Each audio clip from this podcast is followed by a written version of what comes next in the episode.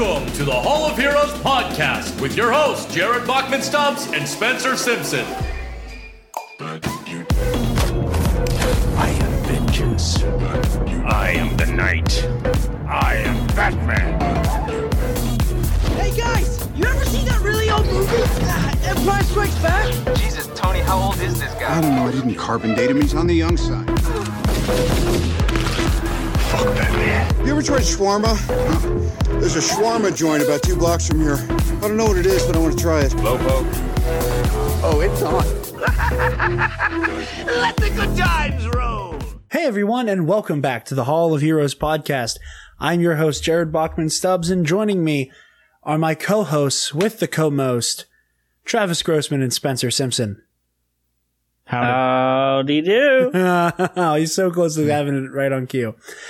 Uh, we have a very thick episode for you guys this week, Two weeks worth of news, baby. and we are going to try to lightning round as much of this as possible for you. Uh, so with that, we're going to get right into things. Spencer, how was your week, buddy? My week was um, pretty solid. I spent the weekend at Fort Ligonier Days as a reenactor with my Highlander unit, and it was a fabulous weekend. Um, whether or not you knew, there's a 5K that they do um, on Sunday of Fort Ligonier Days, and they usually pay someone 25 bucks to fire a musket to start the race. And I was asked to do that since I worked there over the summer, but I also didn't know that they usually pay two people to do that. So I started the race and walked away with 50 bucks, which was pretty awesome. But it came at a price because I got a really bad head cold that I'm still kind of getting over. So if you hear stifled coughs in the background, it's me. Don't worry. I'm still here. I'm still alive. So, um, doing well, ready for this episode. Travis, how was your week? Uh, it was it was pretty all right. It was a big uh big uh content consumption weekend for me. Oh, yeah. Um, My Hero Academia, one of my favorite anime, started back up this weekend.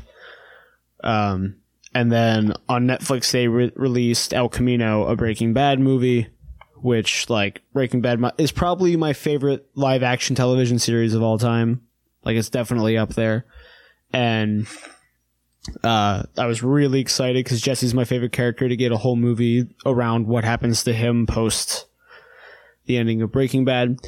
And I don't think it's a spoiler to say that I absolutely loved it. And if you watched Breaking Bad, you should probably watch El Camino. If you didn't watch Breaking Bad, watch Breaking Bad.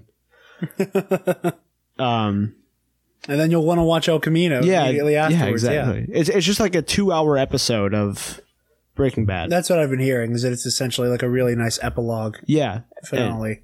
it, it feels it, like I said, it literally feels just like a lengthened episode of Breaking Bad. It's really good. Um, yeah, that's about it. Jared, how was your week? awesome. Had a lot of fun uh, doing do back discussion yesterday at the time of this recording. Uh, got to sit down with Chris and Dan of Bro Axiom for our Attack of the Clones audio commentary, uh, Yeah, we did. which was a lot of fun. Travis was uh, fucking gone during the Battle of Geonosis. Um, I hit that point where it like I wasn't necessarily gone, gone, but I was like tired, and it was an effort to keep my body up.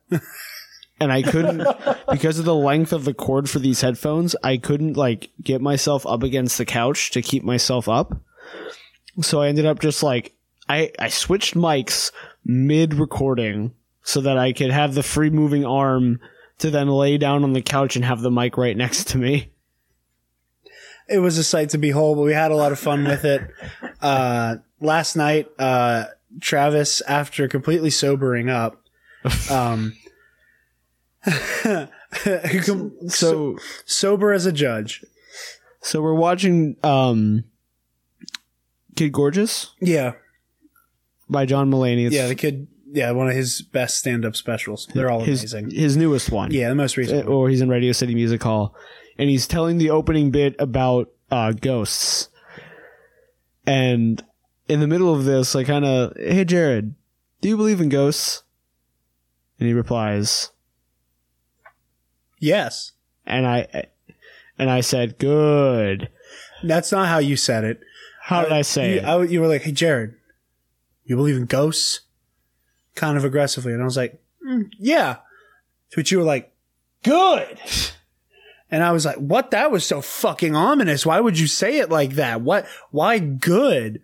Are you about to like apparate through my fucking wall now? What the Maybe. hell? You don't know. Travis has been like uh, Bruce Willis in The Sixth Sense this whole time. Wow. But yeah, uh, with that, I also got to see Spencer during his reenactments, uh, reenactment stuff, looking good as always. Got to hang out with him and Joel for a little bit up at the fort. It was a was great awesome. time. With that, we are going to get right into the news here, guys. Uh, with Jared Leto, uh, not feeling so great in the wake of Joaquin Phoenix's Joker. Uh, when audiences got this from Collider, Matt Goldberg, uh, when audiences got to see Jared Leto's take on the Joker in Suicide Squad, they were less than enthused.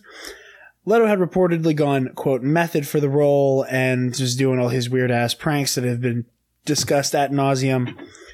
Uh, so it's, it shouldn't come as a surprise to let that Leto, uh, was not exactly fond when he found out that he wasn't going to be in the Joker movie. Like we had said here before, um, whenever the talk of a solo Joker movie was being thrown around, it was, I don't know if it was intended or heavily implied that it was supposed to be Jared Leto at the helm of that, um, before it became the, uh, Elseworld story that it is. Um, but yeah, and it's not like uh, Joaquin is the easiest person to follow up after his performance. Uh, uh, Leto said that he felt alienated and upset at being replaced for Joker for a one-off movie, and since he's nowhere to be seen uh, for Birds of Prey, uh, you know, it looks like the reign of Jared Leto's Joker has come to an end, which is kind of bittersweet. Like, you know, I understand we have a new Batman. We ha- we're essentially rebooting any attempt at a cinematic universe at this point. Maybe.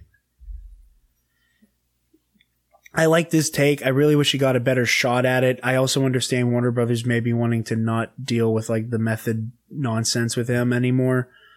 Uh, Yeah, especially with how, Because it, it, yeah. it can be pretty obnoxious. I definitely let the stuff I was hearing about what he he did behind closed doors affect how I thought of his performance. Right? yeah, Like that's fair. Like maybe if we got the most incredible Joker performance ever seen on screen, and granted he didn't have enough time to really show that, Yeah. it'd be like, okay, maybe maybe some of that was excusable, you know, for the craft.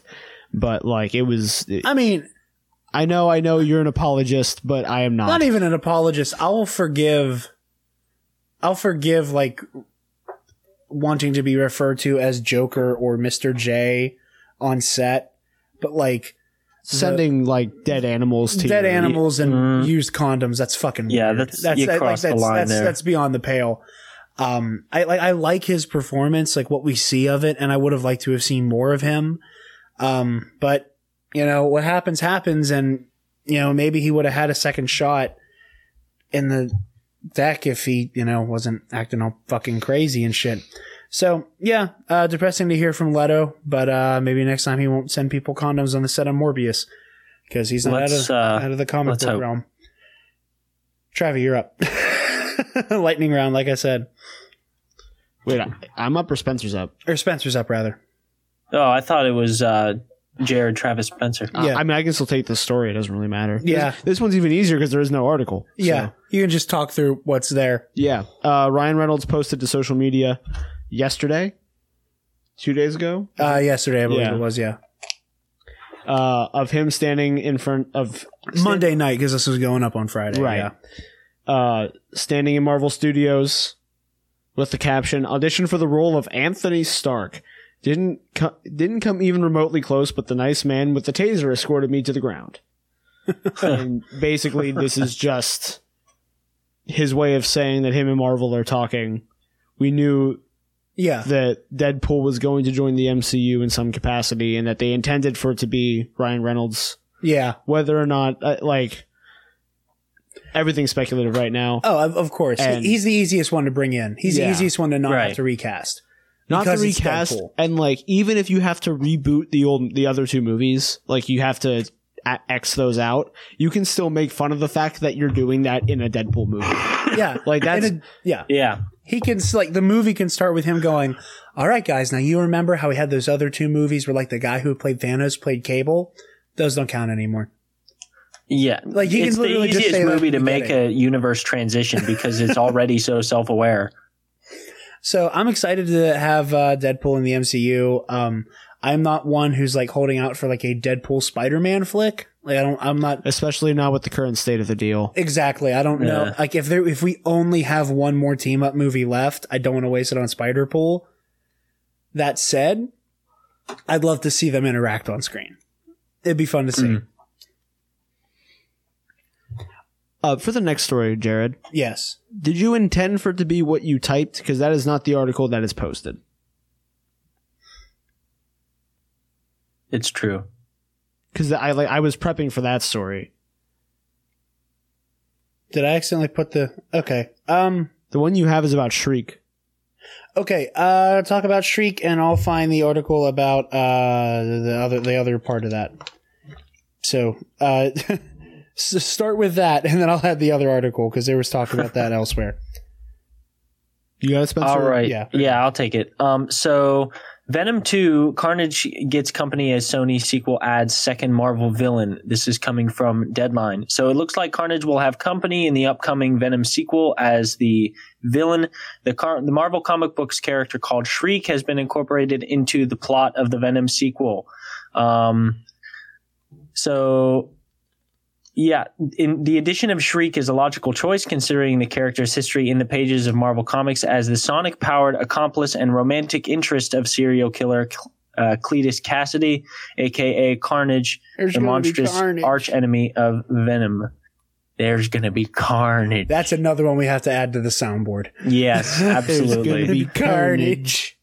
yes. So um, Shriek first debuted in um, Spider-Man Unlimited number one in 1993 as part of the Maximum Carnage saga, and um, her character basis is the drug dealer named Frances Barrison, who became the volatile Shriek after severe trauma allowed her latent mutant powers to emerge. So.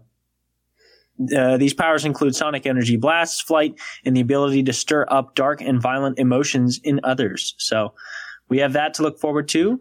Uh, Jared, did you find the article? Uh, yes, I did. I added it right underneath that one. All right. Um, you want me to do that, or Travis? Do you want it? Uh, you Uh, can finish that one off, Spencer. Yeah, it doesn't particularly matter. So this is from IndieWire. Venom director confirms Tom Hardy franchise building to Spider-Man crossover. Uh, Tom Hardy and Tom Holland will be facing off on the big screen as Venom and Spider-Man, at least according to Venom director Ruben Fleischer. The filmmaker is currently making the press rounds in support of the new action comedy Zombieland Double Tap and confirmed to fandom that the plan for Hardy's Venom franchise from the beginning has been for it to build to a Spider-Man crossover movie. Um, so the prospect of a Hardy Holland superhero crossover became more real following the Disney Sony split earlier this year. As we all know, uh, the two studios failed to come to an agreement for Spider-Man to stay in the MCU on a semi-permanent, you know, indefinite basis. And so, um, Spider-Man has been something that they have been trying to incorporate into the existing Venom franchise in order to make that transition a little uh, better for Sony. So um, we can look forward to that from Sony's end. We can uh, look forward to seeing uh, Holland and Hardy on screen together, which should be interesting. Yeah, But- hopefully this goes through because, like, granted, this director isn't involved um, moving forward with the sequel because you know Andy Serkis is at the helm, which right that that's what makes me slightly skeptical about this story. Is it like not even necessarily skeptical, but like this has changed hands. We don't know like the true inner workings of the deal and what they might dictate for Tom Holland's use. Now, if they can somehow canonize the Venom stuff into the MCU, sure, like I'll take it. Like, I mean, it'd be interesting. I love the black suit stuff. Like, I like the dichotomy of what that does with Spidey's character. I feel like they wouldn't want to just like I can see them doing a Venom storyline, but not Yeah. based on the Tom Hardy Venom movie. Uh, yeah, you're right. Like I Well- said, I, like I'm, I'm ha- I'd be happy to see him. And apparently, from everything I've heard, um, on Collider, I can't remember. I can't remember who was saying it, but apparently the late Jon Schnepp, like, was told by the people involved with Venom that there was a scene with Tom Holland in Venom that Disney was like, please cut this. Like, Tom Holland was dead to rights in Venom until like the 11th hour. So, who knows? Wow. Like, this could be the, they, they, this, they could just, hell, they could recycle that deleted scene Yeah. and call it a day. Um, so anything could happen with that. Like I said, that was a very last minute thing, according to the late Jon Schnepp, that happened. But you know, I'd take Schnepp's word for it. He's not the type to bullshit. Um, may he rest in peace. But yeah, I, I mean, I'm game for it. You know, I'll take whatever Spider-Man I can get. Um, it looks like they're trying to take their time and have Venom not accidentally be hilarious. Yeah. Here's hoping. Here's hoping. I don't want another accidental comedy with Venom. I want a for real comedy. or some body horror like they advertised it, but um who am I Either way, judge? just don't try to do both at the same time. yeah, Yeah. yeah. Uh, with that, we're gonna hop over to another big story, Big juicy one. big juicy one that broke today as of recording this. Kevin Feige taking control as Marvel Chief Creative Officer. Uh, this is from comicbook.com. There's a major shift in power in the world of Marvel today. Marvel Studios president Kevin Feige is now taking up a much bigger role at the company, moving up from his current role with the live action movies. It was revealed on Tuesday that Feige has been promoted to chief creative officer over all Marvel, including TV, comics, and film. Under Feige's leave, the MCU has become the biggest franchise in all of entertainment, grossing more than $26 billion at the global box office over the past decade. That includes this year's Avengers Endgame, which became the highest grossing film in history and concluded the Infinity Saga that began with Iron Man back in 2008. Uh, yeah, this is crazy. I don't think there's ever been a moment there. Like, there's not, I think there's never been a moment where, um, TV, film, and actual publishing have all been hit, helmed by the same person. And I'm kind of okay with the fact that it's Feige. I mean, for like, he definitely has earned it. Totally. Oh yeah. Like, Totally. Oh, yeah. for sure, I think that if anyone can do it, it's him. I'm worried that I don't want him to get overworked. First of all, because Yeah. like he's handling, especially especially if he's going into also do Star Wars, right? Yeah. that's a lot. That, that is a lot. Like, it's so much. On top of the fact that like something I've been very critical of Marvel Comics recently is trying to rework their books to be MCU like in the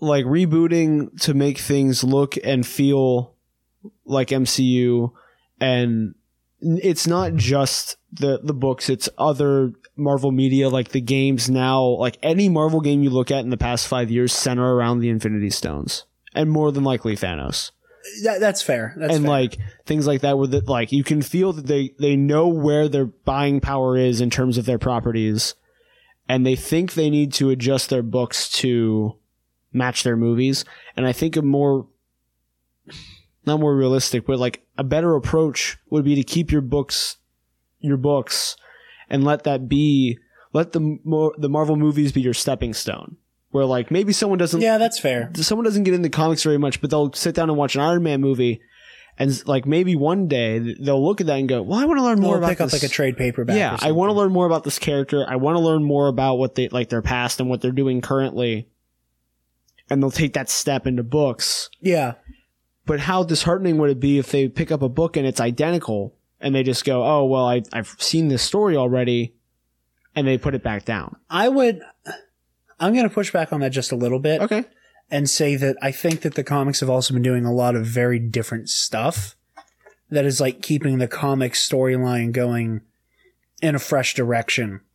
Like, now granted, I'm super behind on like all the big like main Marvel canon right I, now. I am too. So I'm Like- I'm I'm referencing like like, I'm, maybe four ish years ago. I am up to Secret Empire. Okay. So like crazy evil Nazi cap taking over the planet. Right. Um, My my reference is like Captain America Civil War is slated to hit theaters and what starts in the comics? Civil War 2. well, yeah, I mean, How yeah, convenient. Like that- that's what that's, the stuff I'm That- that's fair. about. I also I also really enjoyed Civil War Two. I like the fact that Civil War Two flipped that whole storyline on its head. Where now, you know, Tony is on the side of. I don't want to say that the SRA infringed on uh, civil liberties because I don't feel that it did, but um, Tony's very like, oh, it's unethical to do this. We have to, you know, not use this power. Where he's on on that opposing side. Um, but you know, stuff in Secret Empire, like, you know, Tony's dead during Secret Empire. Like, he's just a hologram. He's an AI in Secret Empire, and like Hank Pym and Ultron have fused into one being at that time. So, like, there's a lot of weird, different shit going on. And I think Feige is smart enough to recognize we need the, we need one to blaze new ground that the other can use as source material. Yeah, and that's again, like I think he deserves it, and I think that he's the person that could handle this the best, given his track record. Entirely. And like it's it's not even that mechanically; it's also the fact that it is for sure a labor of love as well. Oh, I'm sure. like he he loves this material and everything he's doing with it, and so like that's what makes it good. Exactly. Spencer, your thoughts on uh, this, their very fun development? Um, I'm personally very hopeful because a lot of the development that we've seen recently with Spider-Man has been under um, Kevin Feige and Jon Favreau, um, two really brilliant minds in in the Marvel headquarters, and I think that really there's it can only go well. That might be like a you know knock on wood, but you're you're selecting the best of the best right now um, for Marvel movie making to take creative ownership over the franchise, and I am I, I, I don't expect anything but good things. Yeah, nothing but good, but good things from Scotland, and nothing but good things from Marvel as well. Like and subscribe for Kevin Feige in Scotland. Um, you got to have Jameson ready for the end of the show tonight. I forgot. Yeah. It's our first time with that new little outro. Crap. Okay, yeah, Um, I'll do that now. so uh, but no i really like uh i i, I think that you know you couldn't you couldn't tag feige in at a better time because right now like not only does feige get to helm the mcu at a time where he has a full chessboard of characters um now again in this time period where he needs the marvel comics to make m- as much source material as possible for the mcu to feed off of now he doesn't have the limitations that like Wait, can I just show off for a sec? oh feel free to show off Thanks for watching. Don't forget to like and subscribe. yeah joel uh joel hooked uh, travis up with the uh, fun soundboard so we have all our marvel and dc sound effects ready at ready to use at any moment that that's gonna be the trick is learning to like balance out Yeah, like focusing on the show and being ready for the memes it would be very m- much easier if we had a set engineer, Joel. yes joel Quit college. come home joel i hope to see you this weekend joel. Joel.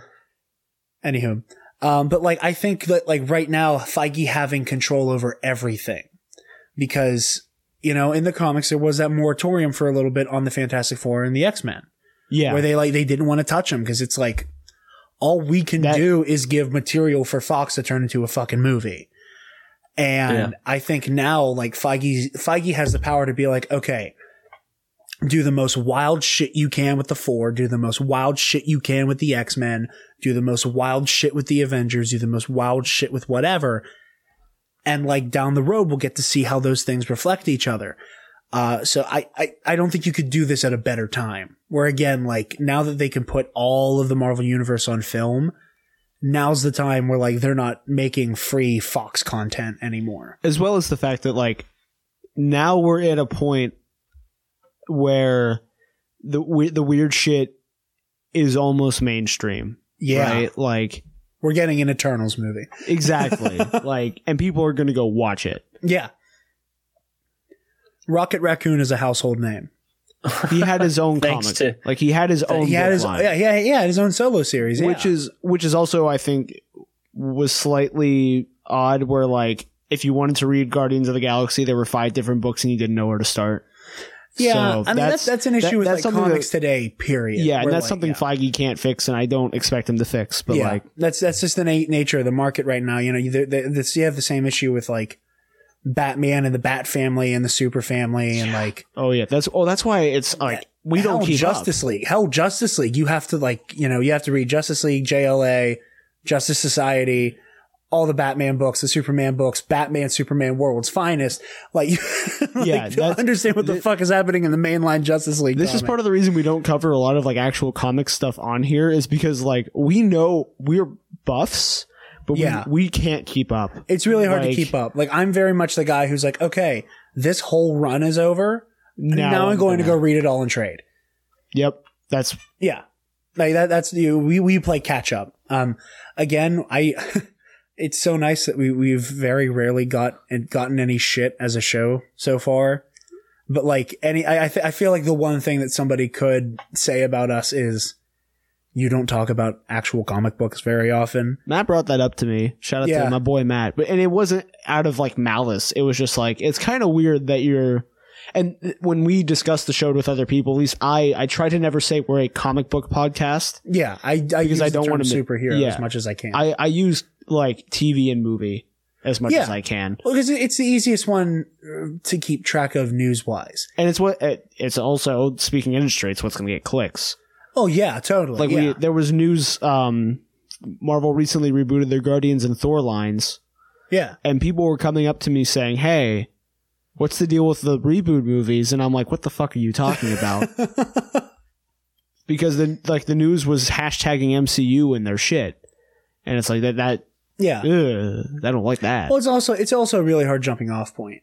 Like, Yeah. you know, like I don't know how many people like I don't know how accessible things are when I'm like, okay, so Matt Fraction, like, like who- whom, uh, but yeah, Homesteadive? Whomsteadive. All right, uh, Am I yeah, next? I think you're next. You can walk us through all the crisis stuff.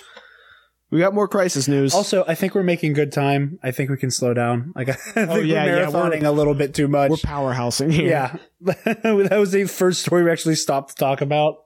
but it's also the biggest one we've talked about so far. That's fair. But yeah. which is what I expected. So uh, we got two kind of big things from Crisis. Um, two big-ish, and there's these aren't the only pictures. If you want to keep up with stuff behind the scenes, I recommend going and following people like Brandon Routh, um, Stephen Amell, Yeah. you know, David, David Ramsey, all these guys that are in like in the fray right now recording this stuff because they're posting a lot of set pictures and updates Yeah. and it's uh it's a lot. Brandon Routh on Instagram, as well as other people. Like once one of them puts it up, that everyone else is like, "Yeah, this is awesome." Uh, shared some pictures of. There's one of Grant Gustin's flash between Tyler Hoechlin. I I just started following him on Twitter, and he has it in his bio how you pronounce it. And I apologize for saying Hoagland for so long. Um, I didn't know he had an Instagram. I'll have to follow him. he has a t- uh, he probably has both, but he, I follow him on Twitter. Oh, okay. Um, Tyler Hoechlin and Brandon Routh in their Superman get-ups, both of which look incredible. Um, we have Grant Gustin's Flash with Black Lightning, whose actor I can't recall off the top of my head, and I feel bad because he's fantastic. Um, and then we have Brandon Routh as Clark Kent, uh, presumably in the Daily Planet, with next to a sign that says Editor in Chief.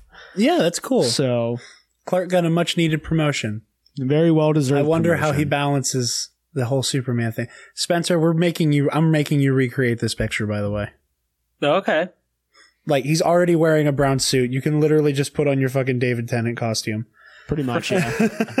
throw on some glasses and we'll like, we'll like make a nice looking door.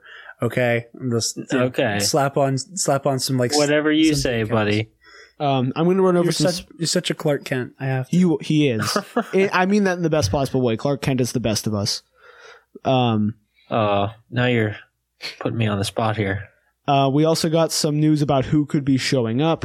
Um, the big one for me is presumably. I've I've seen no real. I've seen real official reporting, but nothing like we've seen them on set or we have official quotes that we might have Titans in the crossover.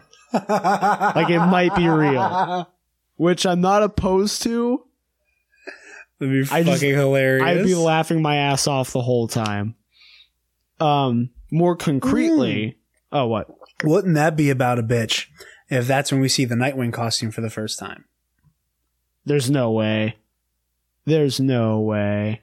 Well, if this is far enough in Batwoman's time for her to be all red haired, red lips, red bat, like who's to say that like by the time the Titans Well- like jump into this Earth, I mean, yeah, I guess. that like they don't have upgraded gear and like oh shit, you're right. He would have because he doesn't have a uniform right now.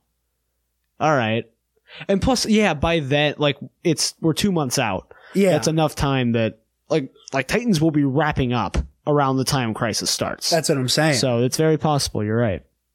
I just think that'd be cool for like the first time you see Nightwing. It's I don't think it'll be the first time. I think he'll already be Nightwing in the show. you think? Yeah. Uh, that's fair. It'd still be fun though for him to just. Um, more concretely, we got. oh my god, I'm sorry. I'm interrupting you again.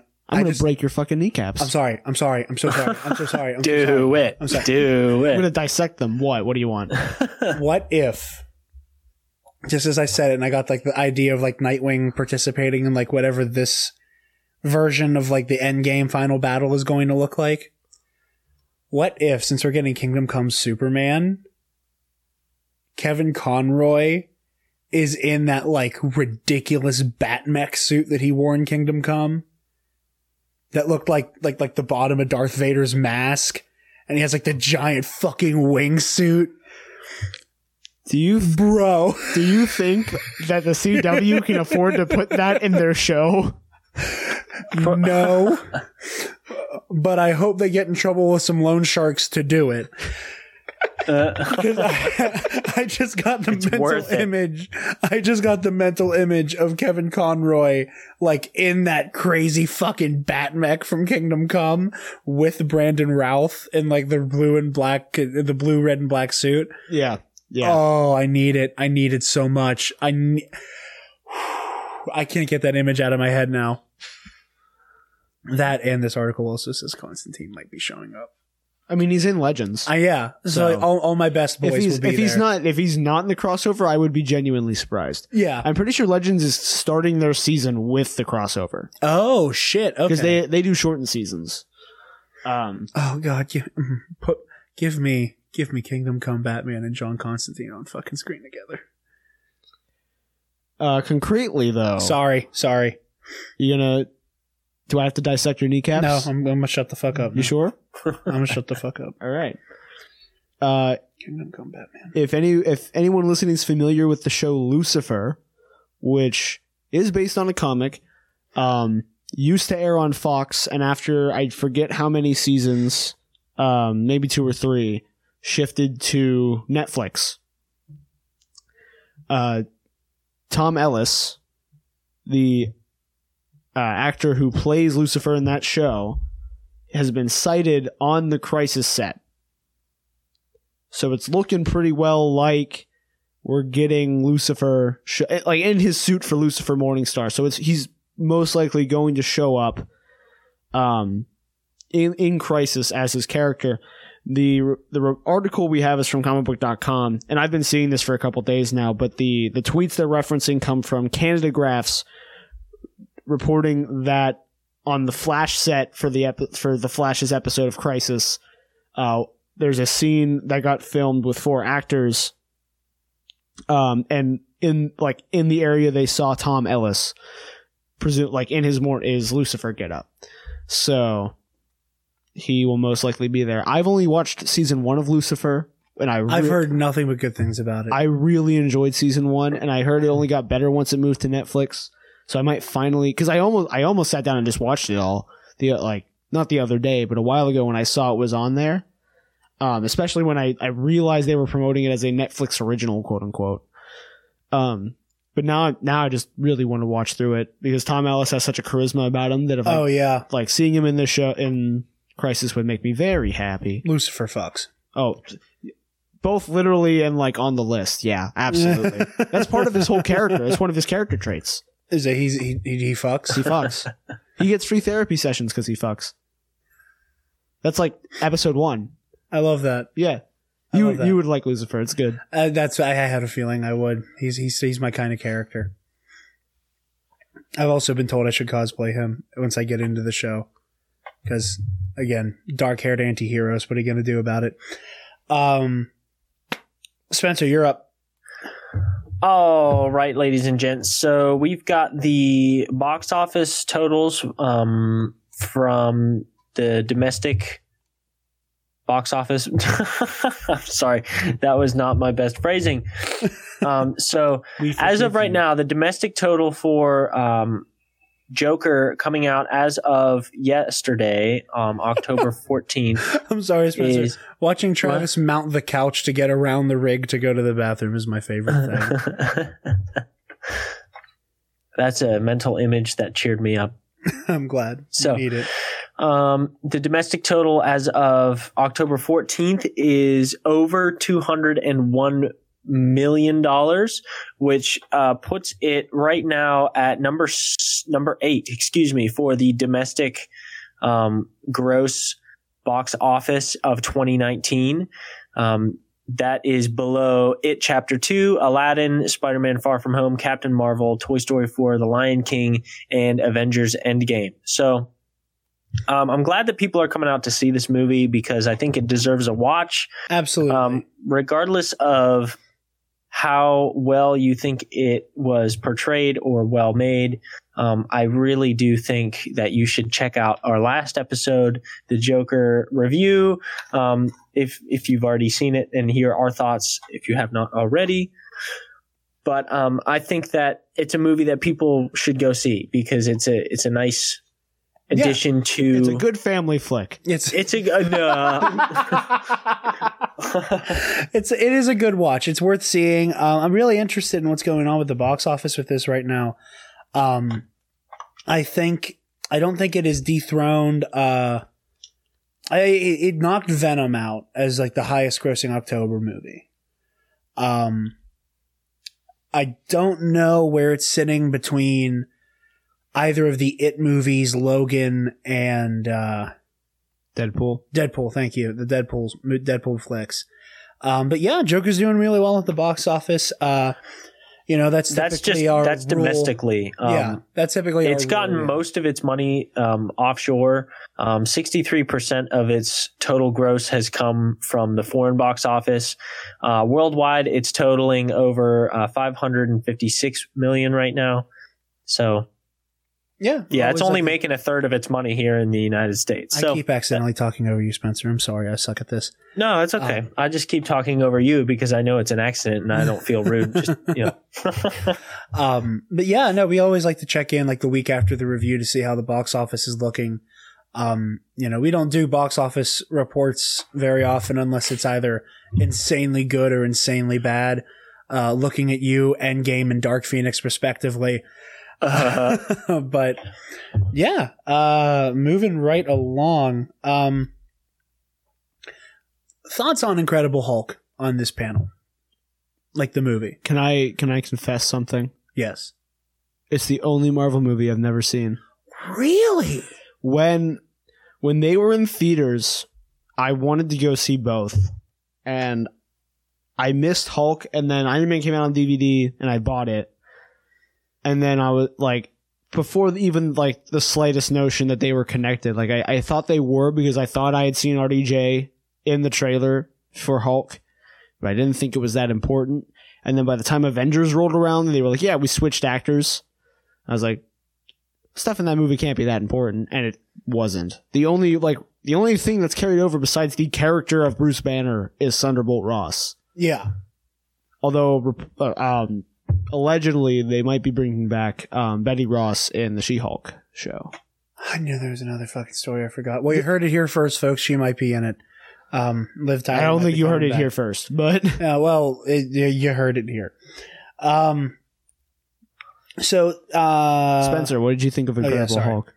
Um, I didn't love it. I I love Edward Norton, and I feel that he did a good job. But now that I've gotten mostly Mark Ruffalo, it's hard for me to unsee that and view Incredible Hulk through a lens that does not include Ruffalo. Um, because I think Norton has a good ability to balance a nerdiness and a chaotic energy a little bit. Like you, if you've seen Fight Club, you know what I'm talking about. Um, but I don't know. It just did. It just didn't strike a chord with me. I I prefer basically every other performance that Ruffalo does uh, as the Hulk over Edward Norton's, and it has nothing to do with him as an actor. I think it has more to do with how I see the most ideal version of this character, and I just think Ruffalo uh, fits the description a little better. So that's just me.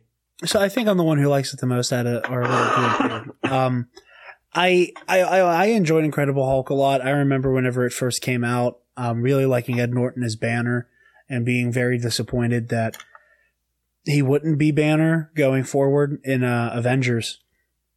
You know, so it goes. I'm very happy. Uh, Same camp as you, roughly, Spencer. Where like I love Ed Norton's performance, but like I don't know if I'd be willing to trade Mark Ruffalo away either. Yeah, no. Uh, with that, uh, he sat down with Vanity Fair this week, uh, Ed Norton, that is, and talked to, you know, they refer to Incredible Hulk as one of the MCU's very few misses. Uh, he sat down with the New York Times, rather, and in an interview with the New York Times, Norton revisited the ordeal, uh, being recast, that is, saying that Marvel had apparently been in support of his vision to make a serious Hulk film in the vein of the Dark Knight trilogy. Uh, and then this is a direct quote from, uh, Norton. What Chris Nolan had done with Batman was going down a path that I aligned aligned with, long, dark, and serious, Norton said. If there was ever a thing that I thought and thought had that in it, it was the Hulk. It's literally the Promethean myth. I laid out a two film thing, the origin and then the idea of Hulk as a conscious dreamer. The guy who can handle the trip, and they were like, that's what we want.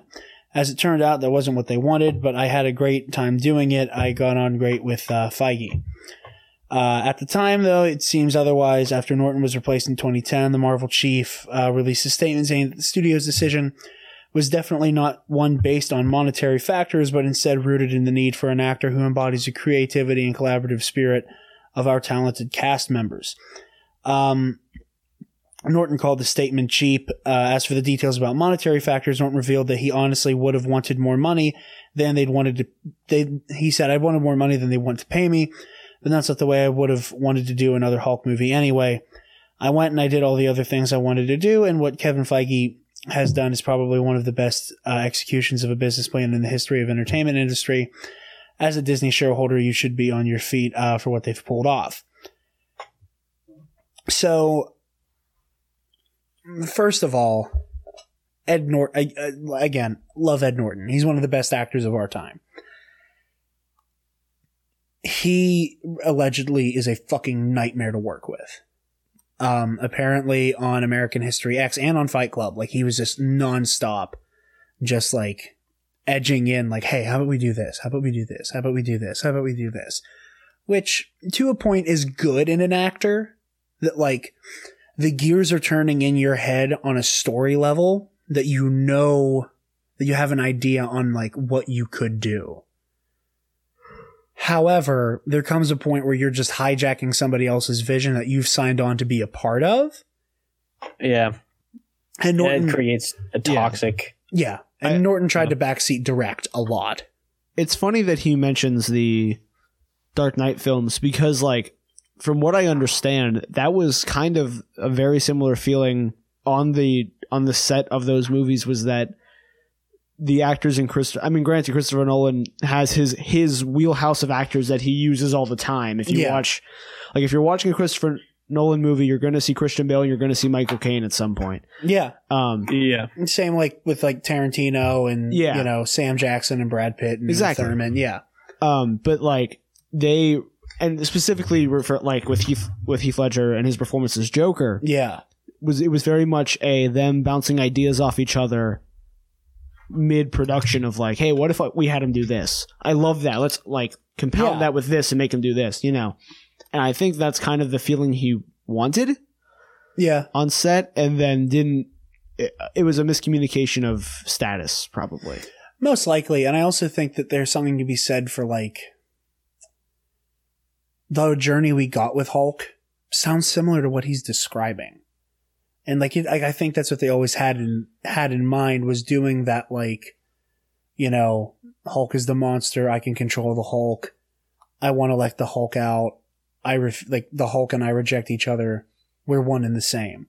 Like that arc, that like like like the, the verbiage of the guy who can handle the trip Yeah. sounds like what we eventually arrive at in an Endgame with Bruce. The and I think the biggest thing is that it's hard to see because it happens in team up movies and Yeah, in the background for the most part. And I would have loved to see Hulk standalone movies, but you know, licensing and yeah. Well, the universe, the whole weird Universal deal is always going to be a yeah, you know. Again, we're not. I I don't think we're ever going to know all the specifics about that because again. I still don't understand how we're getting a She-Hulk show. Nope. Not a like, bit. Like I am still this like fucking brain dead on that one as to how that happened. Um, but yeah, they also talked about uh, the salary here. Uh, it wouldn't be the first one waged against the studio notorious for its penny pinching in the early days. Apparently, Mickey Rourke only got only was offered two hundred and fifty thousand to play Whiplash. Uh, and then after playing Rhodey and Iron Man, uh, Terrence Howard left the franchise over a salary dispute for the sequel. Was obviously replaced by Don Cheadle. Um, but yeah, and a lot of that was Ike Perlmutter being a cheap bastard. Um, but Ike Perlmutter is a bastard for a handful of different reasons. Uh, so yeah, interesting stuff. Um, I'm sure a different timeline has a Ed Norton who turns in an equally but different performance as Mark Ruffalo, or equally good and different but different performance to Mark Ruffalo. So, uh, Travis, you ready to talk about them fucking theme parks? yeah. Ready to talk about how Bugs Bunny ain't funny? So That fucking La- Sam Jackson. We need to find that Sam Jackson clip. That is so funny. That needs to be played through. that's so much work. I'm sorry. Never mind then. I'm gonna hit you, boy. I'm sorry. We don't have time for this.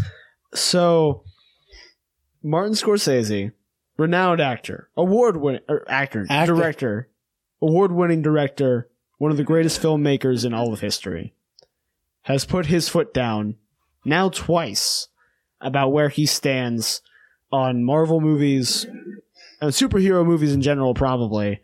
Um, and where like where he stands on them as quote unquote cinema um, a little before our Joker review, and we kind of joke, we dogged on this a bit. He referred to Marvel movies as not cinema, uh, calling on theaters to show more of what he called narrative films. I'm uh, and I'm currently reading from an Entertainment Weekly article from October 13th.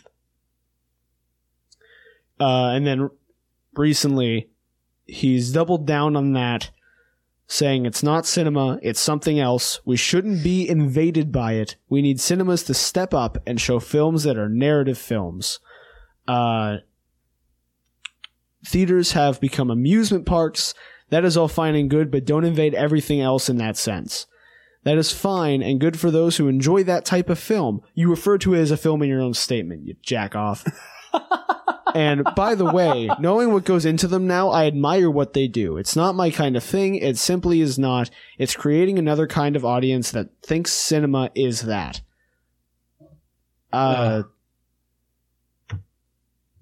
honestly, the closest I can think of them as well made as they are with actors doing the best they can under the circumstances is theme parks. It isn't the cinema of human beings trying to convey emotional, psychological experiences to another human being.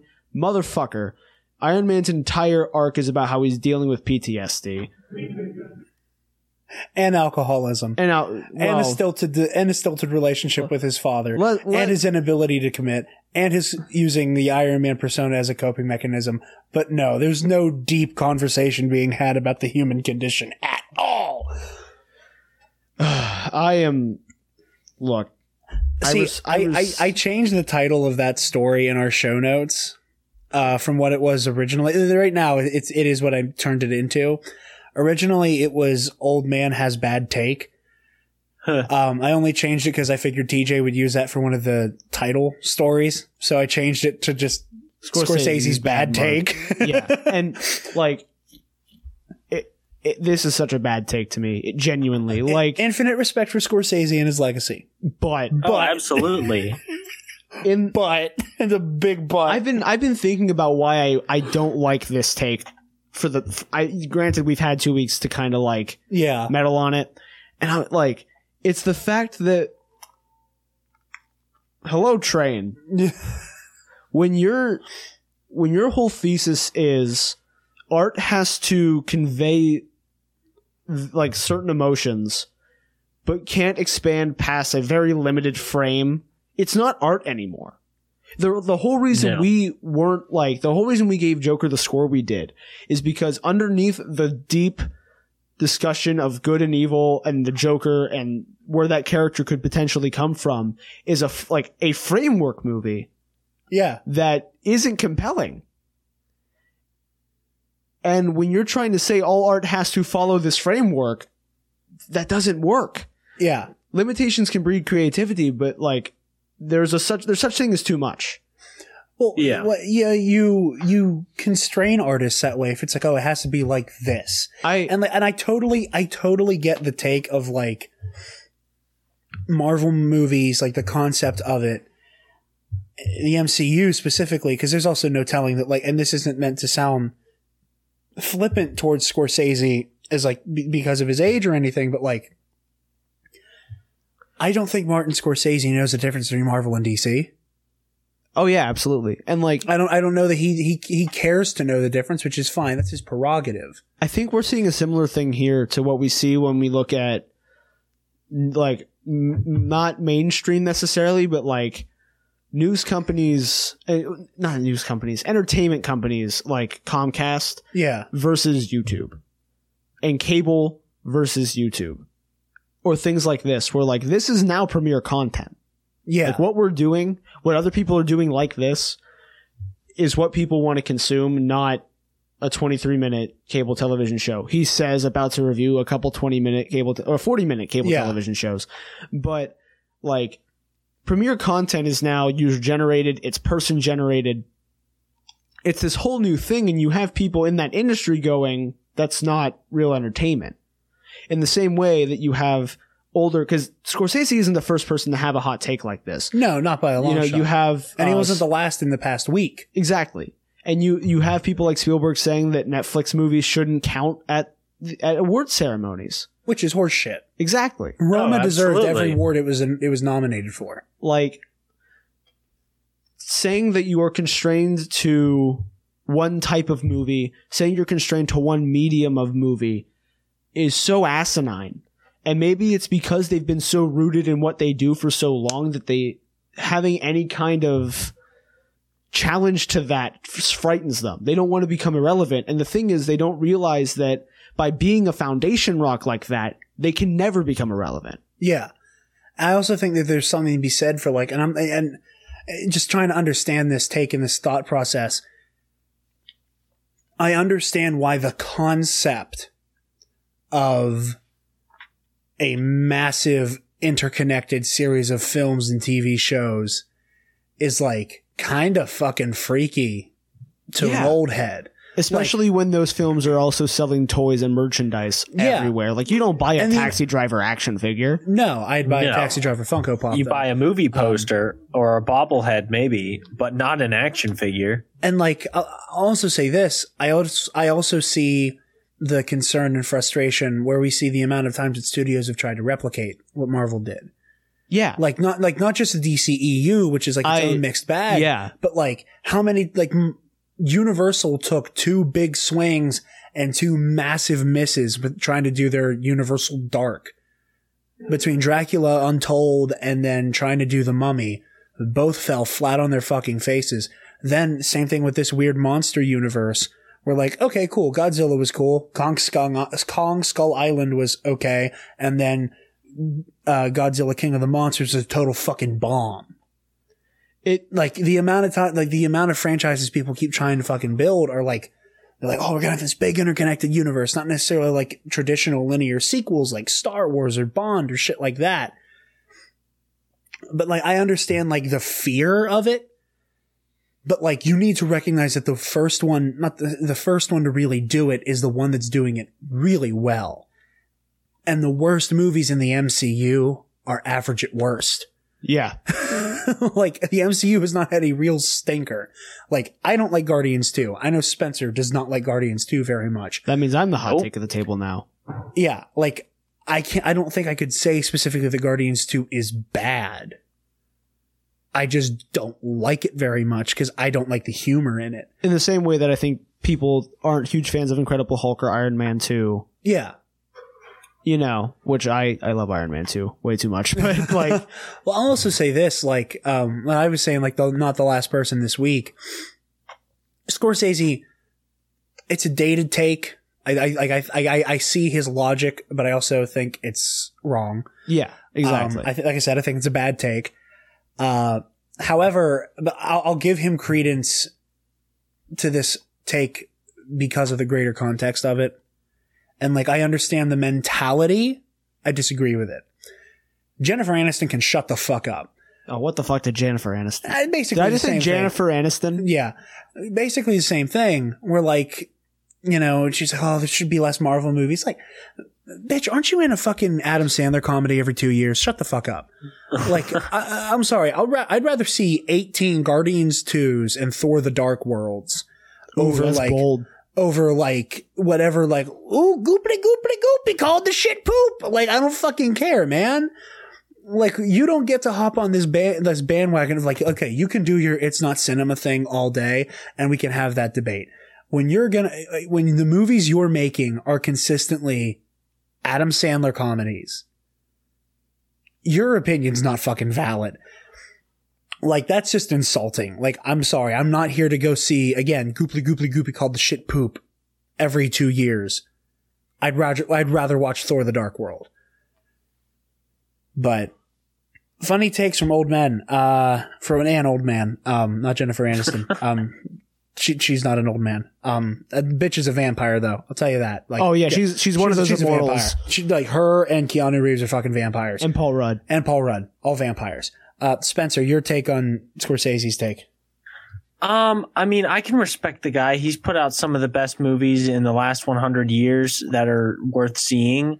Um, but honestly, to it's a really arrogant thing to say something like that. Like they are popular movies. They're coming from like people who are giving like these aren't just some average like uh what am I trying to? They're, they're not cinematography school dropouts making these movies. They're like people that actually have a vision, that are putting their time and effort and and and their eh, creative takes. Like, look at James Gunn. Look what he's done. He's made like a a, a completely irrelevant comic book uh, group into one of the most you know popular comic. he- he- He's he's made the Guardians incredibly successful. But none of those characters are human. None of those characters are human, so it's not real cinema. It has to be human to human interaction. We got him. but like but to say to say that comic book movies aren't real cinema is just incredibly arrogant and like spielberg i can't respect the guy enough but have you seen the ballad of buster scruggs like that deserves every oscar nomination that it that it got and like I, eh, that's all i'm gonna say It's people who don't want to see the new thing, and like like you were saying with like I, I think it's a genuine place of fear. Yeah. I think they're afraid of one day people looking like, yeah, Taxi Driver wasn't good anymore. Now we look at, you know, Marvel movie 812. But like, yeah and that's never going to happen. Well, and it's like and Not in our lifetime. No, and like at least like the conversation, and like Connor made a joke about it uh, a few weeks ago on Dewback with the Kevin Feige news. He's like, "Oh, you know, the Marvel movies are perfectly serviceable." Like, I'm sorry, I I truly think people undercut a lot of the stuff in the MCU. No, not every single movie is going to be like a real, a truly deep character study, but like. If there's one thing these movies are good at, it is establishing a character and having them have an arc over the course of these films. When you find your favorite character in this universe, it is so fun to watch their arc. Tony's arc is so beautiful and heartbreaking and earnest and amazing. Same with Steve. Same with Thor. Same with Nat. Same with Clint. Same with fucking Bruce. I can't wait to see. I fucking truly cannot wait to see what happens with Captain Marvel in the future. Like of everybody, even Spider-Man. I'm I think I'm a little bit more excited to see where Carol goes in Spider than Spidey Man. I went to see Spider Man and Spidey at the same time, and I had a stroke. I, I like, like truly, like I want to see her, like I, I, I, I kind of want to see her like have a Han Solo complex of like being like the hot shot, like yeah, fuck this shit, like that, like with like the way like her arrogance and like slowly eat some humble pie. And you see that and you like start to see her get in touch with her humanity over the course of Captain Marvel. Like people who do the whole like, oh, she's so stiff, she's like she's she's cardboard. Like, no, she's a fucking soldier. You know, she she's been Yeah. like, like, like she was here too. Like she was on Earth, yeah. and then went to be one in space. Like Yeah, and like and then like we see in the beginning of the movie with Jan Ra- Jan Rog, Josh Homme corrects the way I say it every time. Jan, I think Jan Rog, whatever. Jude Law's character, right. that like he's he's practically he's like beating the emotion out of her as the movie goes on. That's the point is her finding her humanity, and like the way she interacts with the with with uh Rambeau's kid, like that's so beautiful. I want to see Carol that I want to see that side of Carol become Carol as time goes on. And I think that's what her arc is going to be. And I want to see Peter become like how he is in the comics now, where like he eventually graduates from like really timid. I want to see him hit his arrogant patch like really Yeah. badly. I want, I, I want to see asshole Peter. you want to see you as Peter Parker. I love you. I love you, and you know I didn't mean that negatively. I know, but uh, no, you're, you're not wrong. You like that- Kylo Ren cosplayer, you yeah, well, uh, kill the past. Um, but like I want, like I want I want to and your father Han Solo. fuck you, Roka. You don't deserve that belt. Um, I ooh fuck spoilers. What do you mean? He's he's going for the the doubles belt. yeah. Oh, this this will go up on Friday. So anybody who watches both, they, Yeah, they yeah, they, okay, they, th- that's the Thursday match. Yeah, it's fine. So by the time they watch this, okay, cool. I'm glad Bibiani kicked his ass. Um, Me too. Uh, but Patreon, woohoo. But like, I want to see like asshole Peter and then him become like the really earnest, like just fun to I've- watch. I've been around the block, Peter. Yeah, like the I've been around the block Peter, like not like depressed Peter B. Parker in Spider Verse, but like the Spider Man we see in Miles universe. Yeah. I'm ready for that eventually down the road. Like, you can't tell me that these aren't profoundly human experiences told on screen. But he's he doesn't have money problems. That's another one. That's another one. That's it's a he killed his father Han Solo like for me. He's fucking dumpster diving at the beginning of Civil War. But he doesn't have money problems. Spider Man always has money problems. It's a character trait. It's a a very light pocketbook is part of my character trait, uh, or attributes and shit. That's funny. I like the way you said that. This that was a good talk. I That really was a liked good. That was yeah. Love Scorsese, but I, I beg to differ on this one. Um, who's up? Spencer, you're up for Uh, this. that is me. Do it, so we got an interview from Collider with Shang-Chi director Destin Daniel Cretton on his vision for the new Marvel movie. Um, so Marvel made another excellent hire when they chose Cretton for uh, Shang-Chi and the Legend of the Ten Rings, which they are hoping to uh, have take off with the Asian American audience, just like Black Panther took off with the African American audience. And um, Marvel seems to think that Cretton will do a fine job. So, um, some of the questions, some of the key points that were brought up uh, were, were regarded um, his choice for uh, his cinematographer, Bill Pope.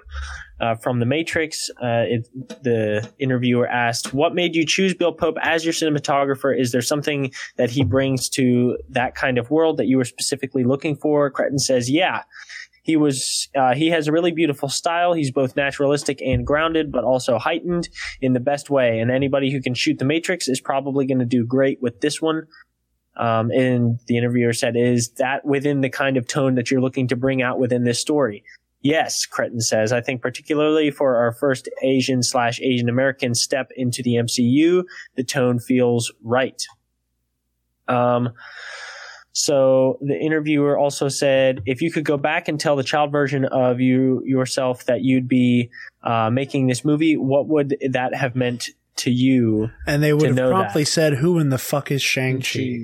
Yeah. exactly. I mean, Um, that's not fair. Shang Chi's one of those characters, kind of like Black Knight, where like every couple years it will be like what we consider like a B or C lister character, legitimately becomes super relevant in the comics.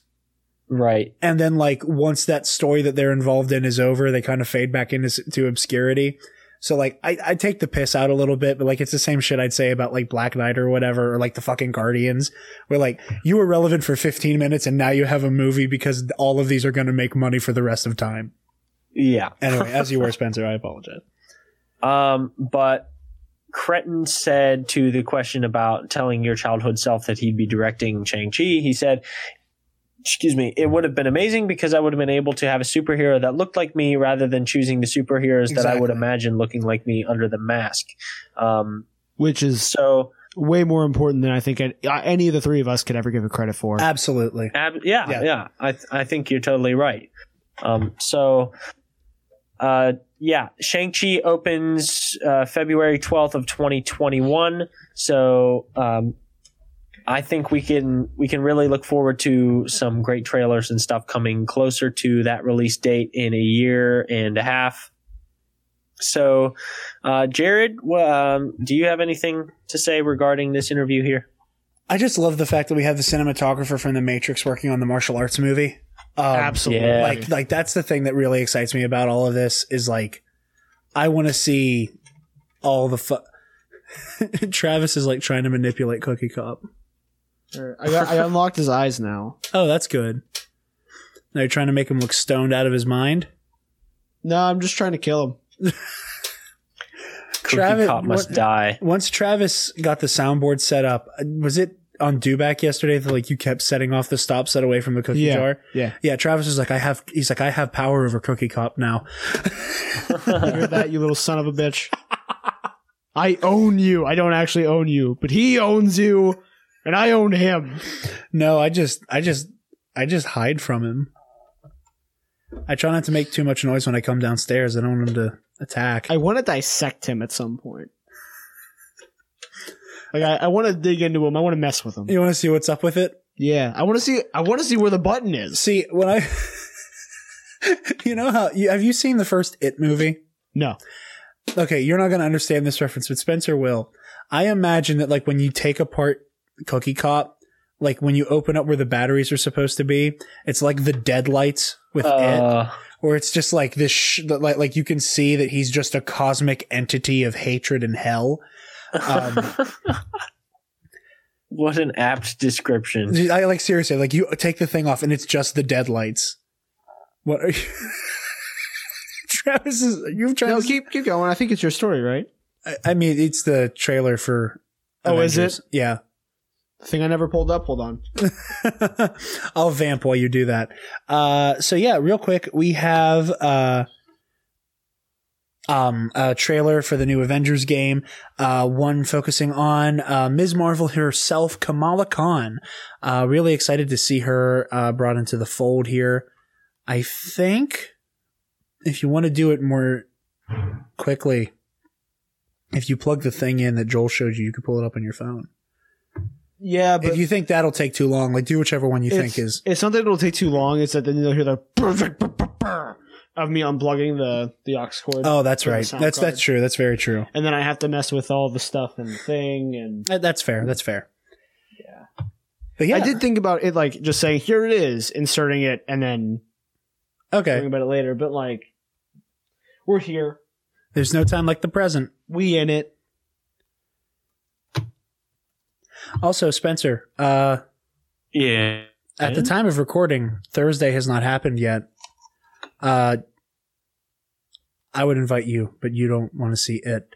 Um, you trying to grab you trying to grab a bite and go see it, chapter two, on Thursday. I'm 100% trying to grab a bite and see it, chapter two. Travis, you're welcome. I mean, I'm if you're not probably going to hate myself and you I- I might. afterward for it, Okay. but I, I would. if be, there's another It movie to be had, I want to be there. I haven't seen it yet, so we can go see that and grab a bite of Gio's. I haven't seen part one, so, it'll be a fun time.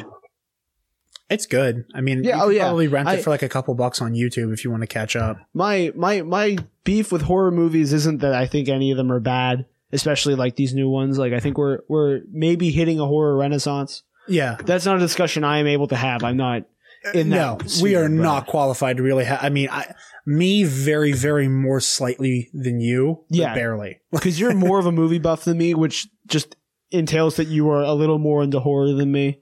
Yeah, I'm into a very specific type of horror. Like I'm very like Jordan Peele.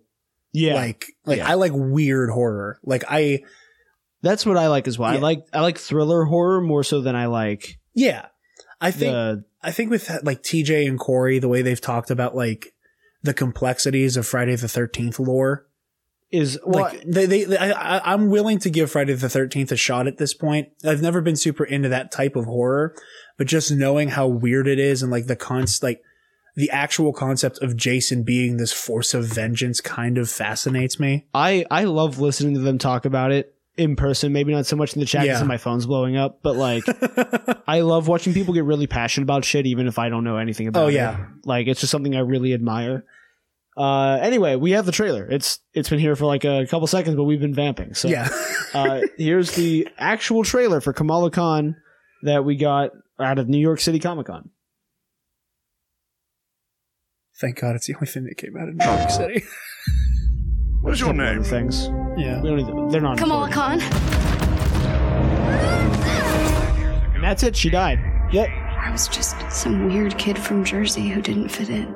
Everything is legal in New Jersey. Stole something Ah. off of AIM's server. Huh? What? Why? Why? AIM calls people like me inhuman. He claims we're sick, violent. Says our disease will kill us in the end. Well, I don't believe it.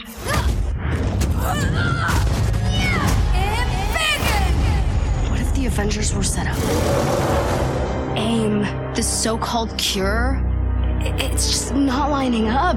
There's something wrong and I can feel it. Don't you?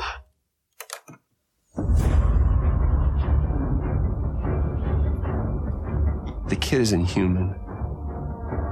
We did this, and she needs your help. I, I can't. I can't. You can't what? You're ditching me? Hey, don't take it personally, kid.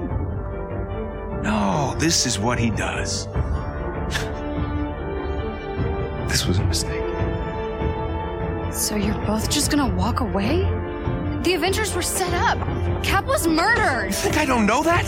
I've replayed that day in my head a thousand times. Guess what? No one cares. The world needed someone to blame, and he gave them their scapegoat. So, unless you have some kind of astounding proof, I suggest you both get off my land. What is that?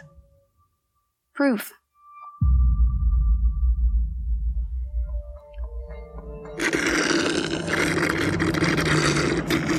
Ear rape.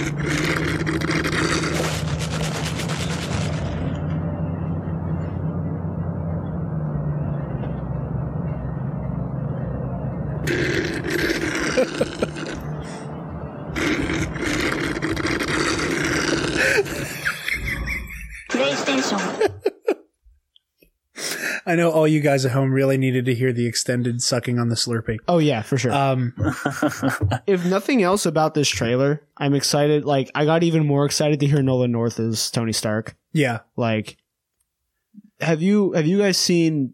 Are you guys familiar with Troy Baker and Nolan North? Yeah. Like, my favorite thing is watching a panel with Troy Baker. And he's giving like tips on how to become a great voice actor, and he's like, "Okay, first step one, wait for me and Nolan North to die, so there's open, there's available slots, and then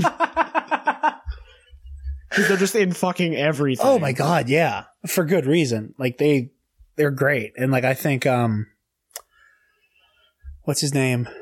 Uh fuck fucking PS4 Peter Parker and the guy who was in Oh, Code Yuri, Geass. uh, Yuri Lowenthal. I think Yuri Lowenthal is like riding right on their heels. He's he does a lot more. Not on their heels in so much as like he's like riding their coattails, but like he's yeah, like, they're Nolan North. he's in hot pursuit of that number one spot with them. They're both in a lot of games, and he's in a lot of animation. Yeah. So like between those three, it's just like they're everywhere. Oh yeah. I remember watching Code Geass and getting so excited. I'm like, holy fuck, wait, that's Spider Man. See, for me, I, for me, it's always oh, that's Sasuke, right? Oh yeah, because he played in- in Sasuke the- in Naruto. Naruto, yeah. Um, but yeah, no, this looks really exciting. Uh, Kamala Khan's gameplay looks really neat, having a stretchy person.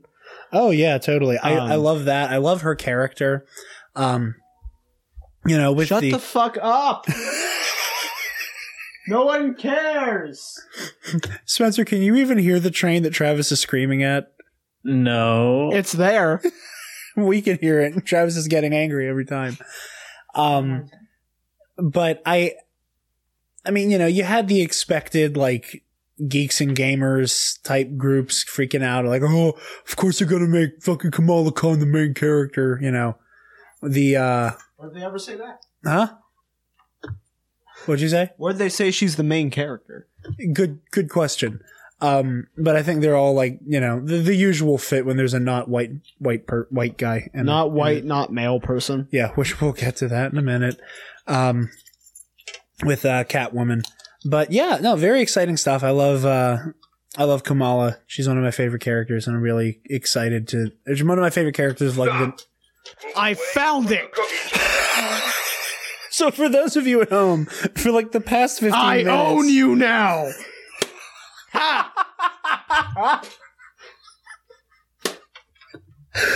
So, uh, spoilers. starting in 2020, we're going to be releasing a Cookie Cop shirt on our TeePublic where it's Cookie Cop wearing the Infinity Gauntlet. Um, and now I really want somebody out there to like make art of like the of like Cookie Cop doing the I am inevitable, and Travis just and I want fucking Quaaludes snap like bring it all full circle. Uh, but no, I love Kamala. She's one of those great like new generation characters. Oh, yeah, like Miles absolutely. and um, the Richards kids. So yeah, super excited to see her. And like I said, her gameplay looks so much fun. Um, I, I it looks like she might be more of a stealth for like her sections in the beginning at least. Yeah. Absolutely not her combat, but like if if she's being hunted down for her powers, having Yeah. a stealth section where you're very bendy seems very fun. oh, you're very bendy. Uh, Dieser Mann is Air Super. So we're gonna hop into this uh, story about Suicide Squad. Um, so uh, one of my favorite podcasts, which my week schedule has finally gotten to a place where I'm able to listen to the Weekly Planet as much as I used to, and they are so good. They are a much bigger show than us, so it's kind of asinine for like our little our little family here of a couple thousand to be shouting out a much bigger Who show. we love, by the way. Yeah, who we love, all of you guys. I read one of your re- a uh, review somebody left a couple months ago, and I almost cried. Something to the effect of the friendship and the fandom is so beautiful here, and I'm like, oh, oh, honey, honey, oh, I want to hug whoever wrote that. I meant to when we had Mike here yesterday. I'm because he has he's like the only person I know with a Mac. I meant to ask him like, hey, look us up on Apple and like, Yeah. so I can see this shit. all five star reviews. Yeah, that's what you because said. you guys are so sweet and we love you all. Um, but uh, go listen to the Weekly Planet because they are really funny and I love Australian people. Um, so they had their s- they have a they have a bit on their show called Hot Scoop or Shot of Poop, um, where it, it sounds a lot funnier with an Australian accent. Hot um, scoop is shout of poop. Yes, yeah, do a hot, uh, hot, hot scoop, a shot of poop. They're they're so fucking funny. I cannot recommend them enough. Uh, and however, hot scoop or shot of poop has been very consistent. Um, that is where the story about the scene in Thor Ragnarok having the uh the play at the beginning where Matt Damon and the other Hemsworth were in it. They broke that through hot scoop shot of poop. And last year they had a hot scoop shot or poop about um Palpatine being in episode nine. Uh which at the time on Do Back discussion we Away from the cookie jar. Hold on, wait. Okay. Scientific method. Icarus, you were flying too close to the sun. We got there, boys. I know how you work. I can defeat you now. You have broken him. I am going to when once these shows start making money, like dumb money, hopefully one day, I'm gonna buy so many fucking cookie cops Yeah. and just hide them. Do they all even over the make them anymore? I saw one on Amazon for sixty fucking dollars. Wow. I will Yeah. get every. They definitely existing- don't make them anymore. But I will get every cookie cop on the goddamn planet All right. And just hide them around you, so that you have to like dominate each and every cookie cop by I'll have an army. I'll have an army of them. I can I can control one. I can control them all. Travis is like Tony in the MCU, where he's just like you know he's like we're we're gonna put a cookie cop around the world. Around the world. Aliens show up. Stop. cookie cop Step away from the cookie jar. Earth is closed today. Step away from the cookie jar. Um, but no, Too good. hot, hot, uh, hot scoop shot of poop has been accurate in the past. And last week, uh, during Joker week for us, they had a uh, hot scoop shot of poop about some of the Suicide Squad casting, which, when we get to the set pictures, uh, proved to be true. Pardon me, I almost had a really loud hiccup there. Uh, so allegedly, according to this, Idris Elba will be playing Vigilante specifically. Uh, in addition to Idris Elba, they also said that Nathan Fillion is going to be playing Arm Fall Off Boy. Uh, Sean Gunn as Weasel, uh, Flula Borg as Javelin, Pete Davidson as Blackguard, and Michael Rooker as Savant, and uh, Mayling Ng as Mongal. Uh, so that's how the casting is shaking out. Um, obviously, in the set pictures, we didn't see Elba yet. However, some of these don't look entirely accurate. Uh, Weasel's right, but I'm pretty sure we see that Davidson is playing Ratcatcher uh, in the pictures, uh, which we can transition over to. Uh, this is from uh, Just Jared. Um, not funny about that. Uh, but it looks like we see Nathan Fillion in like a very puffy, like almost the boys esque looking suit. You know what I mean? Yeah. Yeah. Like it gives me big the boys vibes. Uh, we see that uh, Sean Gunn is wearing like a mocap suit, so there is definitely some credence to him playing a CGI character of some sort. Uh, again, this could be inaccurate across the board, um, but just reporting on it because Weekly Planet, Planet's been right with this stuff before. But yeah, there's some lots of interesting uh, pictures floating around here. I love how Pete Davidson Pete Davidson looks. Um, If they originally cast Elba to be Deadshot and they needed to switch it up last minute, Vigilante's a good go to. Yeah. I think. Um, I'm no, I can never remember how to say it. What? Starfire's race, Uh, Tamaranean. Tamaranean. It looks like there's a Tamaranean in there too. Well, the um, yeah, maybe. Again, I, I Did is Blackfire up for discussion? Maybe. possibly Who did you say was playing Mongal? By the way. uh uh Mayling Ng, I think is how you say the name. Hold on, let me double check. Be on the ball, Jared. I know I went from one link to the other. I had to hop back to it. How dare you? I'm sorry.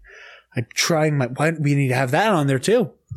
I'm trying my Trying best. my Julius. best, Julius. Yeah. Oh yeah. I haven't actually bought my copy of uh Me Far From either. Home yet. Uh, I've been a yeah, little strapped for Mongal would be Mayling Ng is uh, the Can I see the name? Yeah. So I can look up this person. Mayling. Okay. yeah. Keep vamping. I'd be interesting to see. It would be interesting to see Mongal on the Suicide Squad, unless Mongal's the villain. Which again, you get kind of the maybe a gender swap for Mongal. Yeah, That's what I'm thinking she Yeah. is in those pictures. yeah, Instead of yellow, she's orange, whatever. yeah. But the the armor fits and um I was like, Mayling, that sounds like a, a female name. Yeah. Uh but yeah, like cool. I don't know. Here, here's my thing with Mongal being a Suicide Squad character is like, I like like warrior, like fighting Superman until the end of time type Mongal. And Yeah. I don't under, and I don't know how you put that character on the Suicide Squad.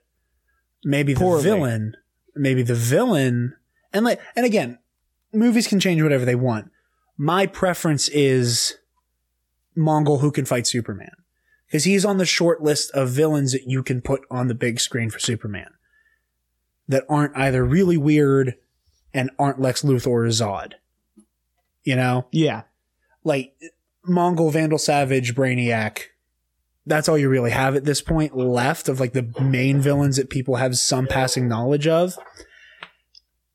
So yeah, exciting stuff. Uh, looking forward to seeing it. I love Jai Courtney's new outfit. Yeah, he looks really good. Boomerang. That's so that's such a fucking upgrade.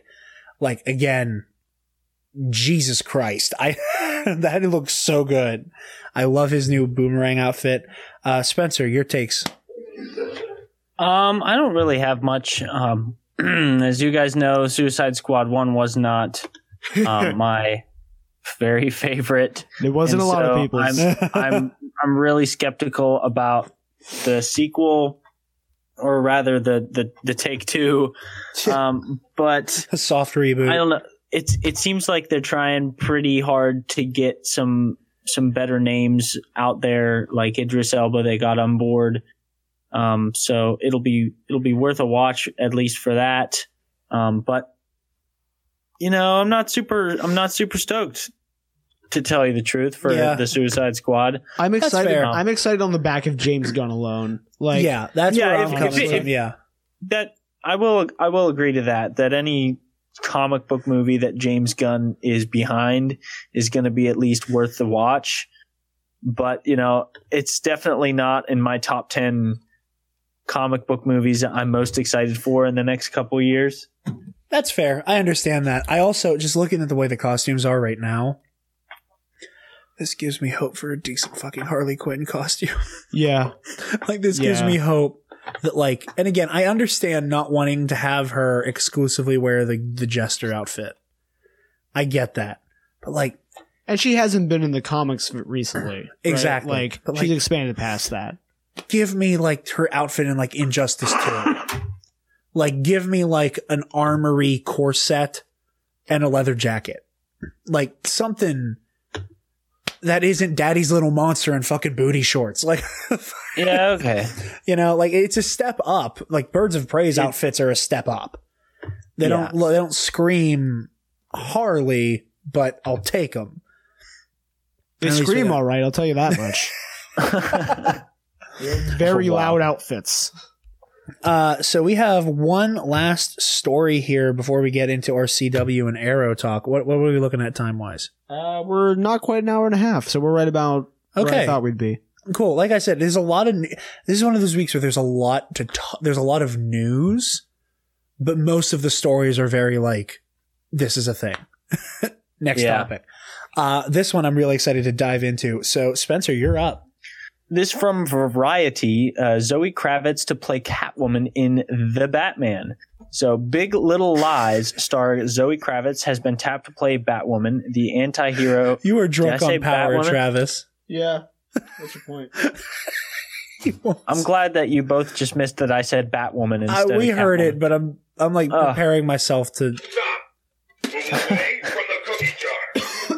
So I need to Travis, you are meddling in forces you do not understand. I can't. I found.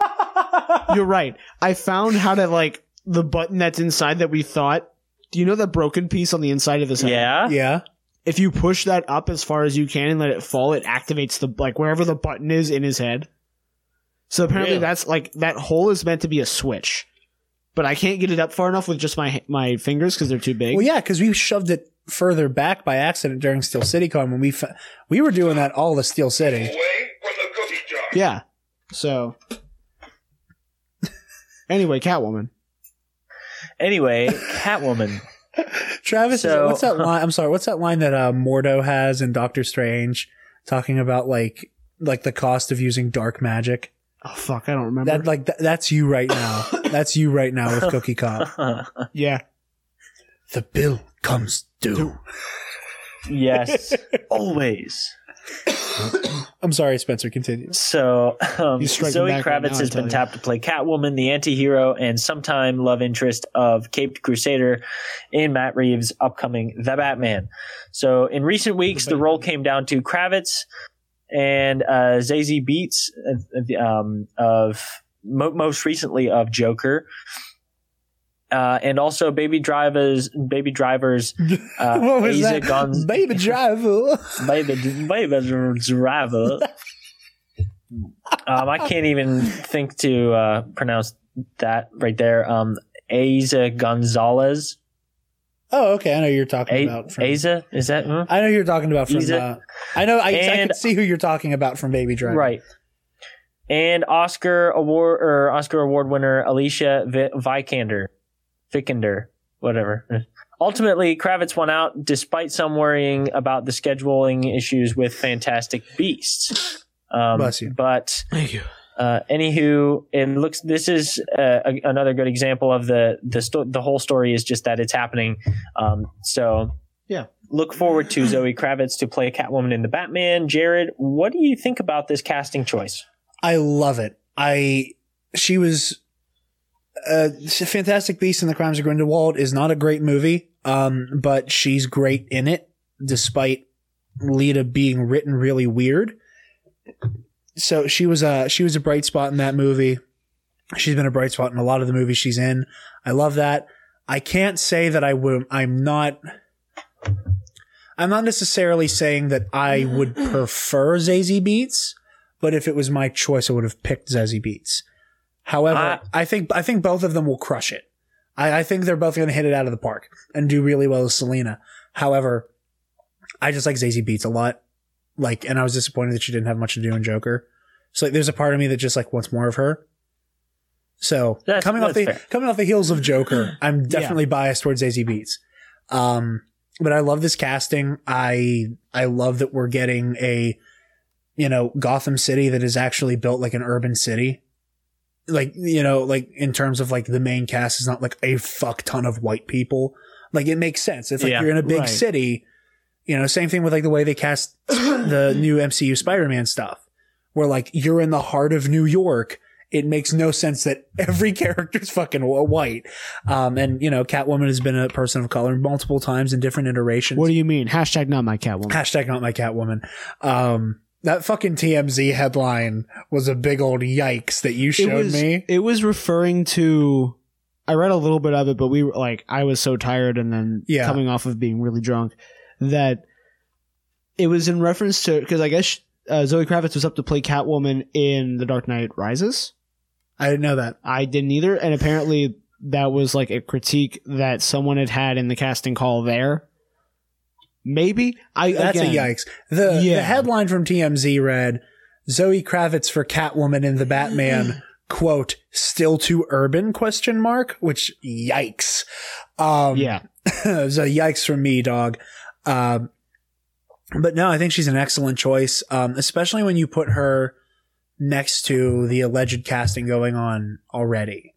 Like i think she'll do amazing opposite pat robert pattinson um i want i th- th- there's just so much star power going into this and it's all people who like with the exception of Robert Pattinson to a certain extent because like I know his face to the point where like I'll notice him.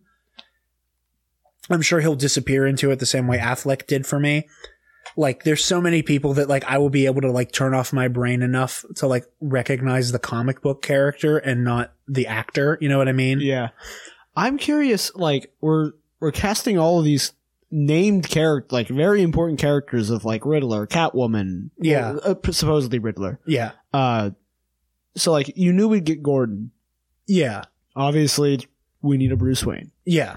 Um, but casting so many of like the rogues so early feels weird to me, and I don't. Yeah. I'm curious where they're going with I it. really think we're getting Long Halloween. I think we're getting Long Like Halloween proper? the movie. Like not like how The Dark Knight is like yeah, Long Halloween light. that's what I mean. Proper, like Yeah, because and I, I said before uh, with Zach Palmer, where I was like, I want a long Halloween movie. He's like, Yeah, it's called The Dark Knight, and I was like, I know, but like, I want the actual long Halloween, and like, I think this is a story where you like like that doing long Halloween as a movie is like the one of few stories that makes sense to do this, unless that rumored script that was floating around for years that like the movie is supposed to take place mostly inside of Arkham, which necessitates you having a Everyone. shit ton of like all of Batman's villains there. But like, I don't know that I want that early in Bruce's career. You know, like no, especially when I like if it's going to be one of those psychedelic, like trippy Batman movies. I don't. I already don't want that Yeah. to be a, a first performance for Battinson. Yeah. And then if it's going to be he gets locked into Arkham Asylum with his rogues for a night, motherfucker, I can play that, and it's, and it's perfect. Like yeah, that's that's fair. like I'll, I'll just go play Arkham Asylum, and Yeah. then Arkham City, and then Arkham Knight. Well, I I'm I'm just really interested moving forward. Like like again, we have Riddler, we have Catwoman. Yeah. We already uh, again, obviously we need Gordon and Batman. Like that, that that's a lot so far. And especially with like rumors that like Penguin's going to be involved Yeah. as well. Now I like that they're starting with aside from Two-Face, all of the mobsters like you know like and Riddler's in that weird gray area where he like he's not quite a mobster but, But he works with them he- often. yeah he yeah he works with them often I I'm getting a feeling that we're gonna see Harvey be, like like the move this movie is gonna have like not quite two faced Harvey Dent and we're gonna see like the birth of Two Face but this movie will go in the different direction from the Dark Knight where like he doesn't die within 20 minutes of being Two Face like I, I really want to see this become Long Halloween the movie. Um, yeah, I like, dig it. I, I- I think she's going to turn in a great performance, and I'm so ready to see more castings. I want to see Alfred. Um, you know, I want to see. I want to see the type of Gotham this is going to be. You know, like I want to, I, I, I want to see something that is new. I want not necessarily like brand new, without it getting weird, but like something that's like a half a step less grimy than Joker's Gotham. Mm-hmm. Um, but I also don't want this to like create another Dark Knight Returns Batfleck. Like I want to see the brutality of a new Batman who is like slowly softening up and like learning that middle ground between like I'm going to beat the living piss out of you and like growing to be a more compassionate crime fighter of like I recognize the situation that has led you to this point. I'm more concerned with the superpowered terrorists in the city. So yeah, very excited for it. Uh, Spencer, you said you're excited, and I'm sure you're you do. Yeah, Absolutely. You said yeah. This is cool stuff. Uh, with that, we can hop on over to our Arrowverse and CW talk. Uh, that's the same thing, and Titans talk rather. Which one do you want and first? actually, I am now going out? to duck out You're gonna okay. That's fair. Because uh, my roommate who transferred to North Carolina um, la- at the end of last year, I have not seen him since the end of last school year, and he is here for the night. He's spending the night here at school, and so I'm going to sign off and spend some time with him. So, uh, from me, uh, see you next week, guys. I love you 3000, and I'll leave it to Jared and Travis to talk CW and uh, Titans. So, thank you guys. Of course. I'll you see you next buddy. week. Can't wait. Yeah, can't wait to see you on Saturday. Yeah, like literally Or Thursday, a, rather, a yeah. day or two. Yeah, we'll have lots of content coming for you guys. I think most of it is going to be on the Dewback discussion side of things, Overhaul of Heroes. Um, it's We- still very we might exciting. be able to bank up an episode or two while we yeah, maybe. Yeah, we'll yeah we'll see what happens. We'll see. Yeah. Uh, anyway, take it easy, buddy. We'll see you soon. See you guys. That was us leaving Discord. Yeah, peek behind the curtain. Um, so do you want me to talk CW first, or do you want me to talk Titans first? I'll leave it up to you. Oh man, that is such a choice. The Titans stuff ends up being funnier to hear, so I'll save that for the second one. That seems fair. I actually have a lot of good things to say about Titans this week. D- Really? It, it, it shocked me just as much. um, so, for the record, I t- tonight as of recording, like currently, Arrow or Flash is showing, and then in 15 minutes the other one will be showing. Yeah. Obviously, And I I'm am- missing the Democratic debate. Oh, there's one of those tonight too. Son of a bitch. Yeah, Fernie, uh, Fernie's burst. Oh my god. Bernie's first after his heart attack. Um, It'll Um, be fun to see. yeah. I just side note, and this isn't going to get too political. I don't. I cannot put into words how fucking funny the whole corn pop thing with Joe Biden is. Have you seen that rant that he goes on? No. Where he like half shuts the fuck down mentally. Like he's telling this story about whenever he was a lifeguard at his like local pool and how there was a guy in a gang that he got into a little bit of a skirmish with named Corn Pop. But like he just like kept telling the story and then that like Joe Biden voice is like I said to Corn Pop like talking about how like they were talking like like Biden yelled at him while he was lifeguarding and like he and Corn Pop were to get into a fist fight and Joe Biden was like, I'll take a bike chain and wrap it around your head. Corn Pop. Like, Jesus Christ. it's just like his like fucking stroke he had during the second debate. Was like, go to Joe 30330. Like, oh my God. He's so fun to watch. Anyway, I'm sorry. Um, but yeah, I, so I can only cover right now two episodes of Batwoman, two episodes of Supergirl, and one episode of Flash. Uh, I haven't kept up with Black Lightning because I'm not caught up with Black Lightning. And Legends doesn't start till, like I said earlier, Yeah. crossover. I'm So, looking forward to you covering Legends so you can tell me what my boy's up to. oh yeah, uh, I also I'm not caught up with Legends, but I'll probably watch it. It's it's one of the shows I didn't watch. When when they started it, I watched an episode or two, and I was like, I I can't get jiggy with this. Like, I think it was one of those. It's, so weird hearing somebody else use that phrase other than me. Yeah, I I was just mad that they wrote Captain Cold off of Flash for that, and like they they had so many missed opportunities with that relationship. Cold even on Legends still? No, he died. Oh shit. Uh, he died at the end of season one. He, he's I remember that now. You're right. yeah, he's shown up like he showed up in the Earth X crossover as Citizen Cold, which is cool. Oh yeah, I remember hearing that about act, that too. like he's such a good actor that any way I can get him is. And they've done some time travel stuff where like they'll be in a different timeline and he'll show up, yeah. things like that.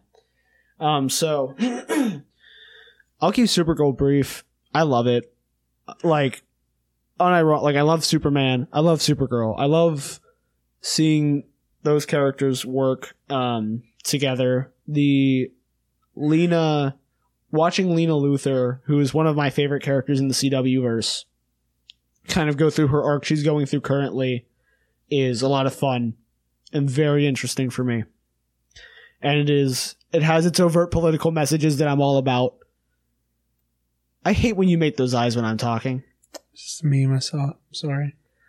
Um, but yeah, oh God.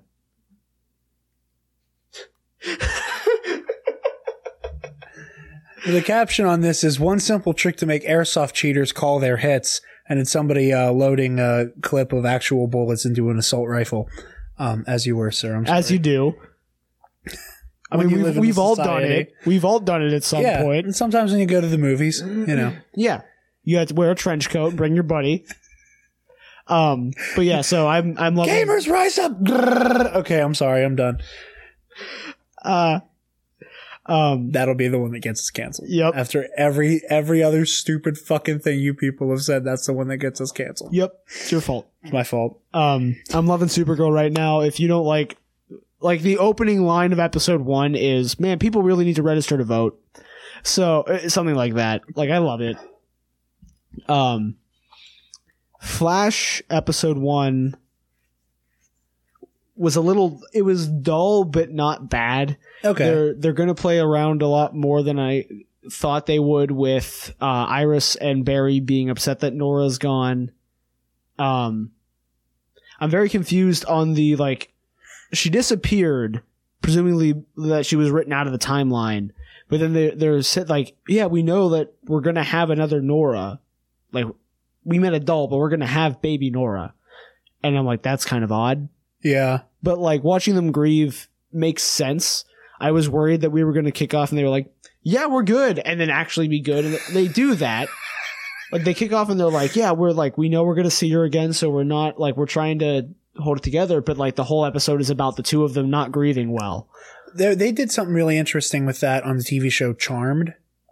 It was an older show, like that, like I very, wa- was I very remember- sword and sorcery. I remember watching it. They had a time travel element to it in some of like the mid seasons, uh, where like the main character, um, Piper and her husband, who was essentially an angel, they had a kid.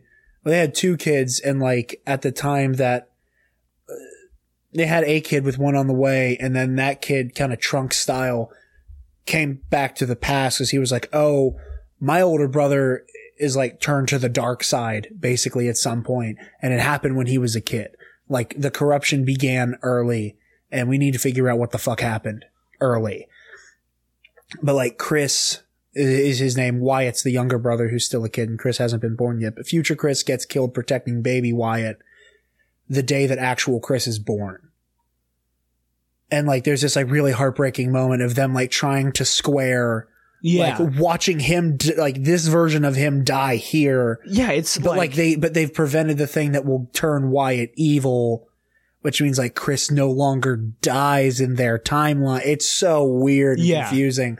I- and like, it's, it's such a horrible thing to like put fictional parents through Yeah. that like you have to watch your kid die to then give birth to them later and like pray that you fix the timeline that that Yeah. doesn't happen. So, Pardon me. like I said, wasn't super fantastic, but it was like it, it was a little dull. Uh, I'm excited for episode two that comes out now. Yeah. Um, I'm really stoked for Arrow this, this final Arrow season. I'm like, I I love early Arrow, and these first episodes are meant to pay homage to that. So here's hoping. Batwoman. Uh, this is the big one Okay. because it's the it's the new kid in town.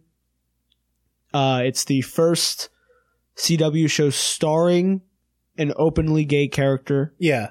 Um, There's a lot going on there. yeah, and they so far have handled it very well. The first episode, I think I mentioned it on the show. Um, the first episode had a lot of editing is- issues. Yeah, you said like that. it was real bad ADR, real bad cuts between takes.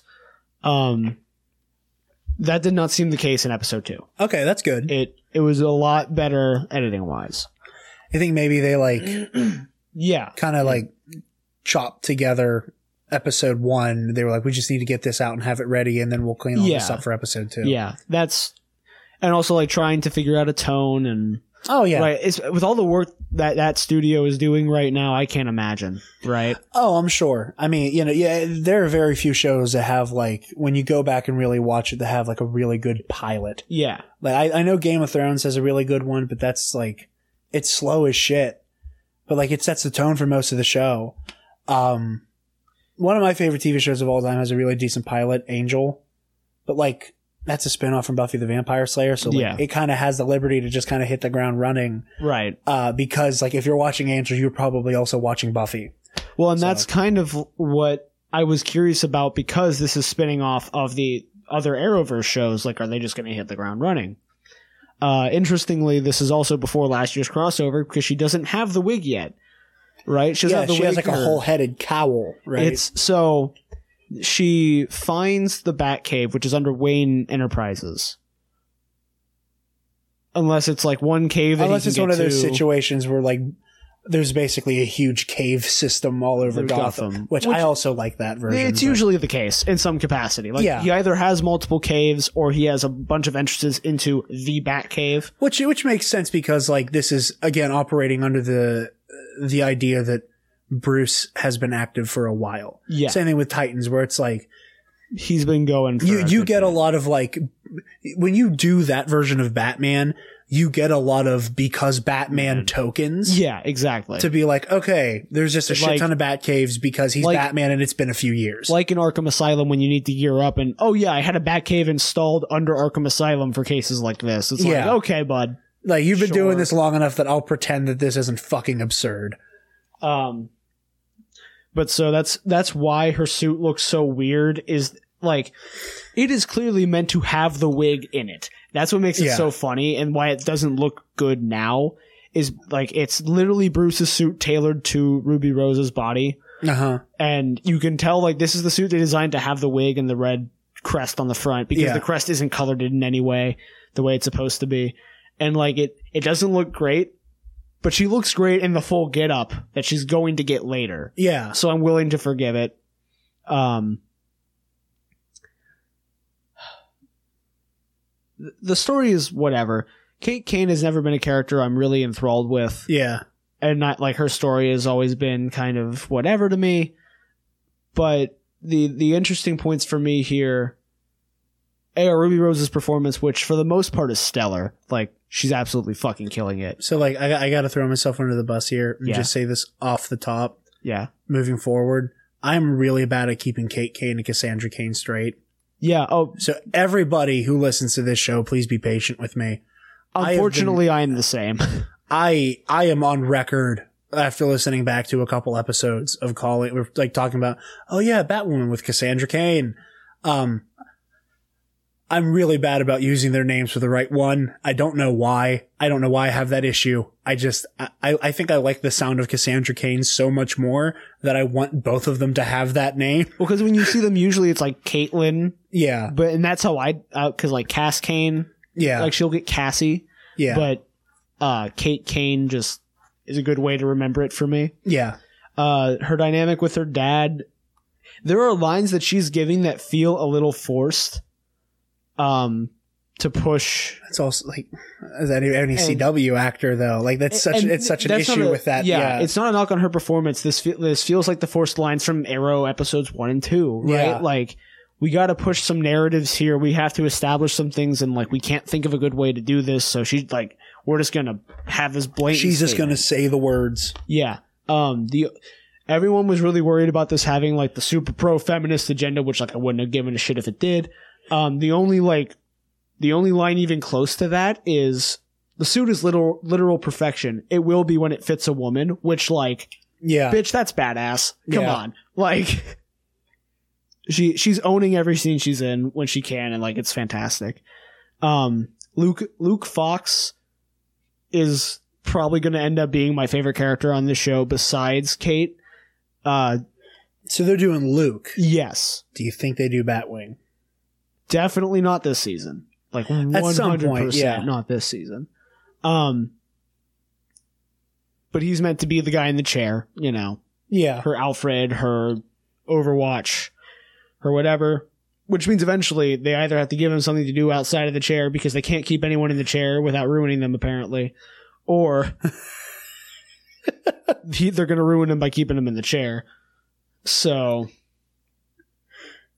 um, I want to point out, uh, I forget her exact name. I know her initials. The woman who plays Felicity. Oh fuck. Emily Beckett something. I can't remember it either. Shit. I'm looking it up right now. Like it's gonna bother me if I don't get her name right. Uh, Emily Beckett Rickards. Um, I knew it was EBR. I anytime I take a crack at Felicity, I'm not taking a crack at her. She's phenomenal at what she does and what she has to work with. Um, personally, for me, I don't like where her character went in Arrow, Yeah. but like, I never. Well, I, I, I, I'm I never think there's a lot of people who appreciate you making that distinction because, yeah, like, because like in the nerd sphere, it the the ladies get a lot of undeserved hate for no fucking reason. exactly like I think a lot of people like, like we had the conversation on Dewback both on the show proper and recording the Attack of the Clones commentary of like I feel bad attacking Hayden Christensen or Jake Lloyd. yeah, like I don't because like very rarely do you where is it a situation where it's the actor's sole fault that something bad about the performance happened. And I love that for the most part, when I say I don't like Felicity Smoak, people assume I mean the character and not the actress. Yeah. But I, I really do feel the need to make that distinction that Yeah. like she's doing her best. Um, in the same way that like maybe if something goes wrong with Luke Fox, I'm gonna say the same thing. He's trying his best. Um, overall, I think if you're interested in the character, it's worth the watch. I think it's a good stepping stone into a bat show that isn't about Batman. Um, the Gotham that they build feels fine. Okay. It, it feels very Dark Knight Gotham, Not my favorite. and that's fair. Um, Because it's, and it's a little more that, run- that Gotham's just like Detroit or New York. yeah, and it's a Keep little talking. I'm standing up for a second. You're fine. It's a little more rundown. Um, Okay. because Batman's been gone for three years at the pickup of the show. Sounds a little Batman Beginsy. Yeah, yeah, actually a little bit. Weird. Um they are doing some I was never really involved with the character Alice, who right now is like set up to be the main baddie. Okay. Um and that actress is fucking killing it too. The Oopsie. they refer to them as the Alice in Wonderland gang, which makes me wonder if there's any history with the Mad Hatter yet in Gotham, right? Yeah, if that's she's a an good offshoot, question. if they're related at all. Not literally, because that's a plot point, but um, I was gonna say, I really hope they're not doing the thing that Gotham did, where like, and I know I've made fun of it before on here, but just the whole every villain on Gotham Isn't like- yeah. is just hey, it's Scarecrow's dad doing the Scarecrow thing before Jonathan did No, well, shit like that. I guess it's not really. If you haven't watched the pilot yet, watch the pilot and then come back. Um, Alice is the. It's in the usual Batwoman lore that uh, Kate Kane loses her sister and her mother early on in her life because her like and her and her dad grieving with that causes tension between them. Yeah, that gets resolved later on, right? Like depending on which version you read. yeah, Um, in this version, her sister survives and becomes Alice, which is yeah. Okay. Yeah, it's Okay. interesting. So It's Cassie or like her other. no. how is she um, related to Cassie? I'm so, that's like one part of the Bat family that I'm not super well versed with. Like I know my Robins, I know my Batgirls. You know, I I know uh, it, I- is- it is not Cassie. I forget her sister's name. Okay. I didn't realize Cassie was in Birds of Prey until that that trailer Right. came out and actually I'm like, oh fuck, okay. Yeah, I don't think this is research I will do on my own. Later. Yeah, we But- need yeah, this yeah. is like Um, this is this is a little bit deeper than we're used to. But yeah, if you if you're interested in Batwoman, it's definitely worth a watch. If you aren't, you don't Yeah. have to, right?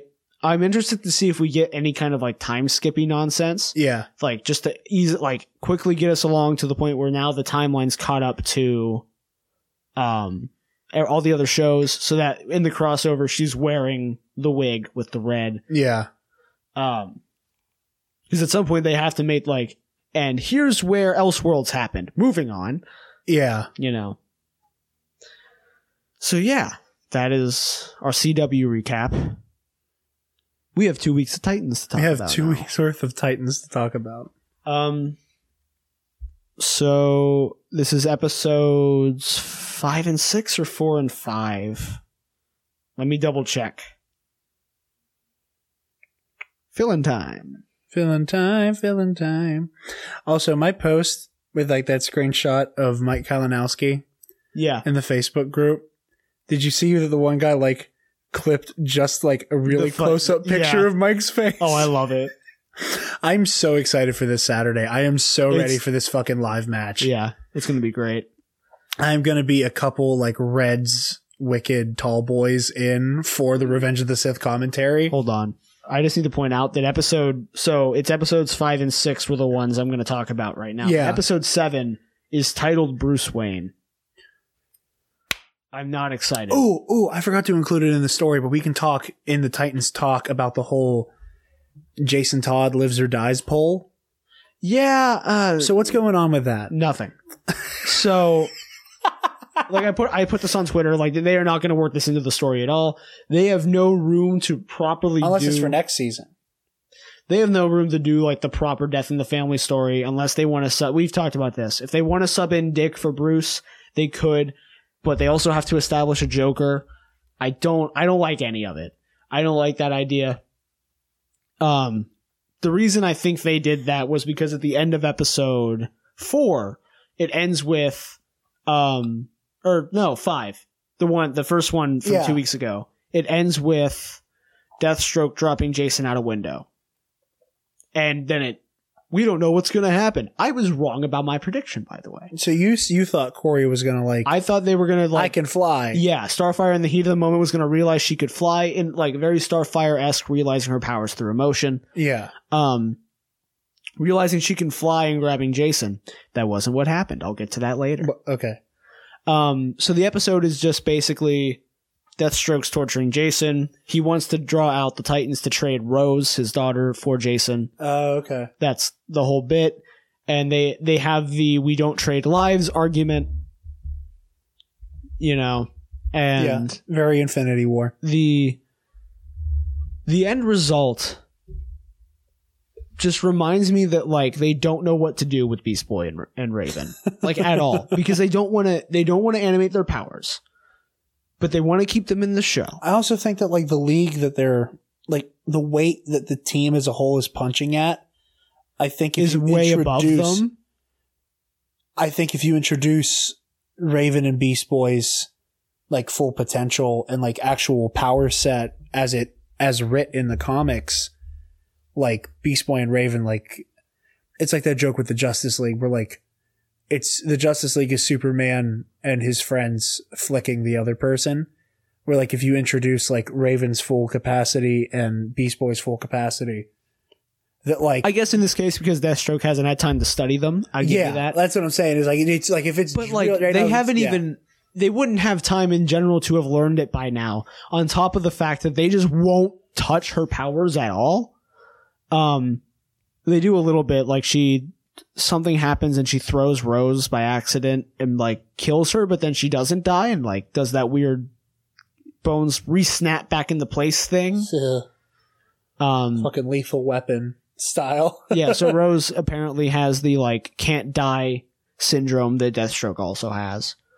Um but like they just aren't and again, like not to hate and I they're trying their best, but they just don't have anything to do because this story revolves around the old Titans and I wish they would have just not included these characters and had this story be about this other group that I'm that I have now come to know as the Titans in this show yeah, it would just work much better. You- could even include Jason as a new recruit because Uh-huh. he needs to like, in the same way in the animated movies that they've been doing, how he sends uh, Damian off to be with the Titans to learn teamwork. yeah, Same exact thing. Like send Jason be like, hey, you need to learn how to cool your like cool your jets, and this Yeah. team can help you. Knock the fuck can. off. You're we're gonna whip you into shape now. Yeah. Um, so Dick and Kory go after Deathstroke. Dick offers the trade. Well, Dick goes after him, offers the trade of take me instead. You want me because of what I did. Um, Now, do we know what he did, or is that like we still, all we know is, CW vague dialogue? all type we shit? know is they kidnapped Jericho and now he is dead.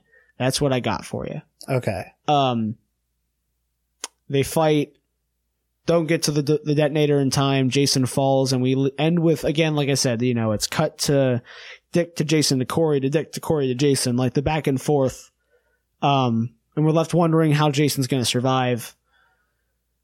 Episode six, Connor Kent. it was Superboy that got him. So we we pick up at the end of the end credits bit of the end of season one where we see him breaking out of his pod and breaking Krypto out. Um we get the I want to like the episode's fine. The actor's doing this very like he's very immature because he's only like 2 years old realistically. Um we have this funny bit where he's like wearing the security uniform he stole from one of the dead guards. Yeah, Um, and that's where he gets the name Connor, right? He hasn't he hasn't gotten the name Kent yet. Um, and I think that's going to be something about him, his character. So, like, later. which version of Superboy are we actually working with here? Then, do we know yet? Like, is it, are we doing like? I'm assuming that he doesn't have a name. That that means like we're doing like the legit like Lex Luthor Superman hybrid. yes, Okay, yeah, and they they they that's don't- what I figured. That since it's not John, it's Yeah, they they do this weird thing where they like don't refer to Lex Luthor right away, and then later on they're just like, oh yeah, yeah, Lex Luthor and Superman made you together, not like as a joint effort, but you are Yeah. their combination. Um, he has this really I remember trying to explain that to somebody recently. Someone was like, "Yeah, Superboy, Superman's kid, right?" I'm like, "One of them is." yeah, And they're like, "What do you mean?" I'm like, "There's two. I'm like, "What do you mean there's two? I'm like, "You know how there's multiple Robins? Yeah, well, there's two Superboys." It's like, well, aren't they just both his kid? I'm like, well, it's kinda. Like, Yeah. Like, well, Um, it's like, well, it's Lois and Clark's kid. I'm like, the one is. Well, who's the other? I'm like, Luth, uh, like Lex Luthor and Superman. Uh, Lex Luthor and Superman had a baby, pretty much. basically. Essentially, that's what happened. um he goes he he sees a black t-shirt with the superman logo and it's ingrained in him that he i'll get to that in a second Uh, He wants the shirt and he doesn't understand, you know, paying for things. So he takes the shirt and the shopkeep's like, you need to pay money for that. And he's like, oh, I'm, I'm sorry, I don't have any money. Later on, he's walking down a street and this woman's getting mugged.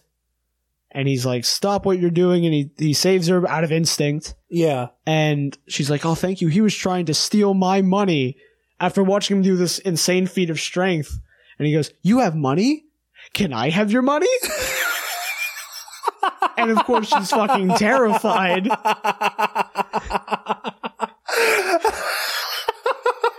I, I don't mean to make fun, like, it was genuinely a funny scene. I laughed my ass off. Um, I love that pacing. You have the Money. money? Can I have money? Can I have your money? Um, and we find out that he has very Assassin's Creed style DNA enlaced memories. Okay. Maybe So- the weirdest part of the Assassin's Creed Yeah. franchise. So, like, he's remembering good memories of Kent Farm, but also the abuse that Lex took as a kid from his father. Oh shit. Okay. Um, and it like he's like, I need, we need to go home to Krypto because he's got Krypto. Fuck yeah. Um, and they end up going to what they think is Kent. Like he, they go to old man Luthor's house and visit him. He and he doesn't obviously know who he is, and he's blind, so he can't see him. So Lex is in the show. No, this is Papa Luther. Oh, oh, you said okay. I thought Yeah. when you said old man Luthor, I thought like No, no, not like Lex, old man Lex Luthor. I mean, Oh, yeah, old okay. man Papa Luthor. okay. I, I'm thinking we're talking Um, like the same way Batman is fucking yeah, Jorah they, Mormont. they live like four houses away from each other, the Kents and the Luthors. Fucking hell. Okay. We do see a child Lex Luthor, and he's bald in those pictures. It's very funny. Um, Has um, he stolen 40 cakes yet? probably Are you familiar with this joke? no. In like an old kid's book. Oh wait, yeah, Okay. yeah, And how that's canon that like Lex Luthor at one point just stole 40 cakes. yeah.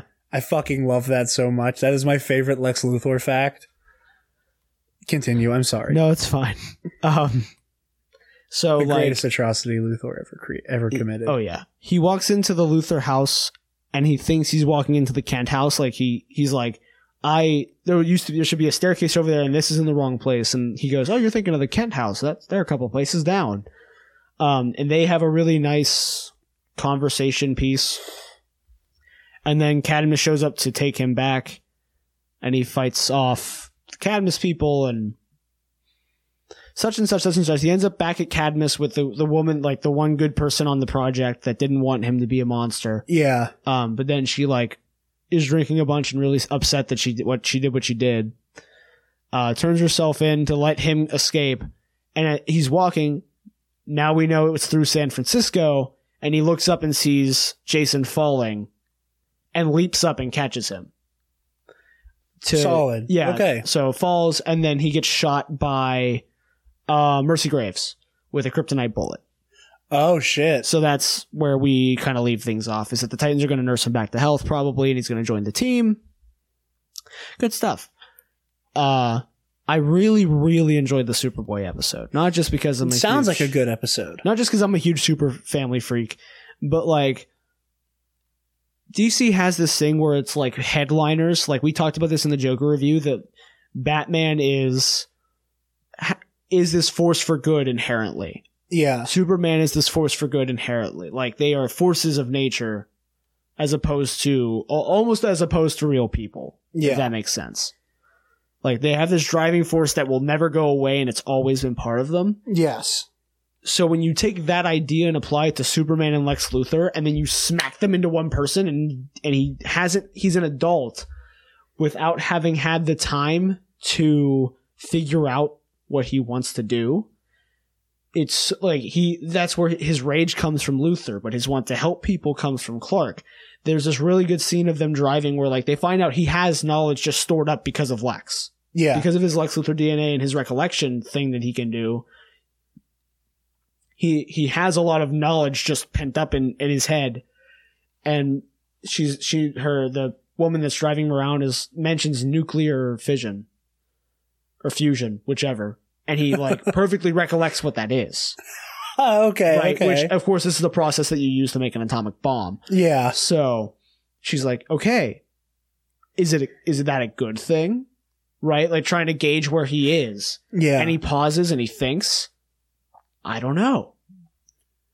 Like he's because that's battling in him. Like the, Yeah. the Luthor It's like, yes, we want a nuke. yeah, like we, we, want this power, and the, the Superman in him is like, no, this is bad. This could hurt so many people. And watching that play out in this like very innocent person's mind is so interesting. Like they they did a really good job with this. I really like the actor. Uh, Krypto's adorable. really help, helps out in the fight scenes. Oh my god, I forgot the best part of the episode is someone fires an RPG into the Luthor house to take it down, and you get this fucking slow mo shot. You know where this is oh going. Oh my god, please tell me. Krypto- Please tell me Krypto fetches the rocket. He j- midair grabs the rocket, spins himself, and then the rocket flies back at the person who shot it. Krypto is the goodest boy. Oh yeah, Krypto is Oh, the yeah. goodest boy. I know I made fun of him in my like season one review, but man, I, I he's gonna be my favorite part of this show now. I love that so much. That is lovely. But now that I know we're getting a, a Batman, a Bruce Wayne episode this week, I'm I'm very worried. Well, I look forward to hearing about it since that's my boy. Um, you talking about Batwoman showed me how much I need to brush up on my extended Bat family. Yeah, you do. I do. As I'm like, oh yeah, Cassie, Kate, they're the same person. You've been had. I've been had. No, it sounds like it was it was a good couple weeks for you. You didn't have to like watch too much hot garbage. Yeah, I've, I've been enjoying it for the most. You know what is hot garbage? CW Zap. Fuck them. I saw you complaining about that. dude yeah. like between so when i'm watching it on my phone it'll just randomly crash a bunch which Yeah. sucks dick Yeah, Um, I, I've been having that same issue with Spotify lately. and then when i like i was casting it to my tv and the the ads the ad audio kept skipping so that the actual episode audio would start over the ad so i'd have to uncast and recast it was a mess it was a hot Sounds mess. like it. Yeah, sounds like it. Um, I think that's all the news we have for this week. Yeah. So, uh, Travis, where can the lovely people find you? They can find me on Twitter and on Instagram at Travis Political. Uh, while I do all the vamping, are you going to get the song ready? Did we? Oh, right. Yeah. we have a promise to keep to Spencer, even though he's not here. Um, and you'll have to mute me so that I don't sing along, and I'll do all the other intro or outro shit while you pull that up. What's the name of the song again? Party Man by Prince. It's from the Batman 89 soundtrack. Uh, you guys can find me on Twitter and Instagram at DarkJedi2552. Uh, you are definitely going to want to find the uh, album version because the music video is super fucking weird and has like way extra audio. This is the family who wanted to connect. Shut the fuck up. Shut the fuck up. Um, You won't let me say the other word. no, I won't. You might want to pull it up on Spotify while I vamp. Hold on. This is like the Gentlemen, let's broaden our minds. Lawrence? Not with discount Jack Nicholson. I've never, okay, so like, fun fact Prince was like super weird about the distribution of his catalog. So like, when you try to find most Prince songs on like YouTube and shit, it's weird covers like that. All right. And like, you, you can't disrespect Prince like that. You know what I mean? Yeah, I totally thought you exited out of it and didn't actually minimize it too for a second. I got scared. Uh, but anyway, you guys can find me at Twitter and Instagram at DarkJedi2552. Be sure to like and follow Dewback Discussion on Twitter, Instagram, and Facebook, and check out all of the other shows in the network. Dewback Discussion is currently working on our series of Star Wars audio commentaries leading up to the rise of Skywalker.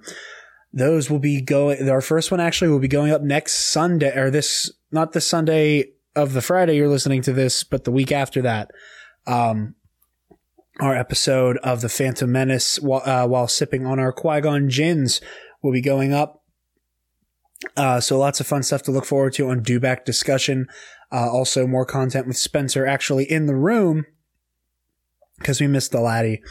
Uh, you guys can listen to Gore and more if you want, but do check out all of the Heart of Darkness stuff coming out here soon. Uh, really cool documentaries about the making of the Friday the 13th movies. Cool stuff all around. Check out Jerk the Curtain, which I will be making an appearance on very soon since I'm going to an AEW wrestling event with TJ, uh, which is going to be lots of fun check out Wicked Wednesday, check out Down the Rabbit Hole, check out Dewback Sports to keep up with all of your sports ball needs.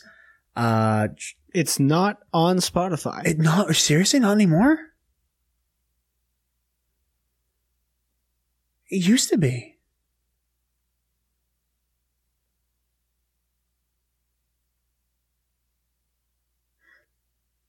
See if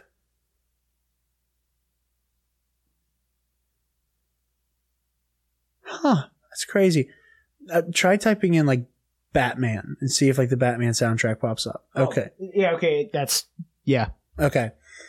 As I know I have it in my playlist. Um, Gentlemen. there, there's Jack. There he is. The way God intended it. Uh, with that, I think that's all we have for you guys. So be sure to tune in at the same bat time to the same bat channel. We love you guys 3000. Thanks for watching. Don't forget to like and subscribe. Gentlemen, let's broaden our minds. Lawrence?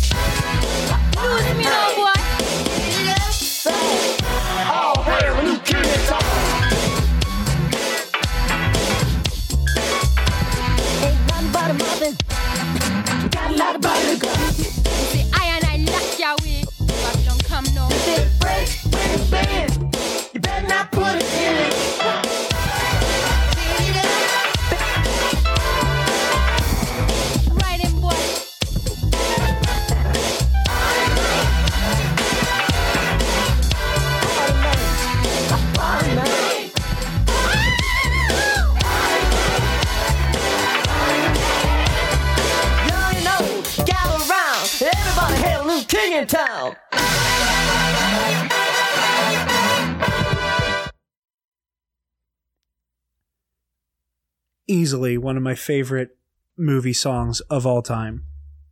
So like I I really I don't part of me doesn't because like it's not my property, but like I want to dig into this thing like real bad. Cookie Cop. Yeah. because like he has there's the here's the battery casing, but then here's the screws for his fucking head. I want to dig in there because like now that I know, Move away from the cookie jar. Okay, for those of you at home, Travis just held up Cookie Cop's mouth to the microphone and not the speaker on his hat. well, that's he talks from his mouth. He talks from his mouth, obviously. Yeah. wait. Move away from the cookie jar. Yeah, okay, he got way louder. Yeah. That was so fun. I just, I love that, like, this all started with Joel. You're like, I, I can control Cookie Cop now. And, like, now you're officially just like, I can actually you actually have, like, you've learned to control this monster. I'm so happy for you. Oh, I'm happy for me. It's only a matter of time until he gets the infinity cookies.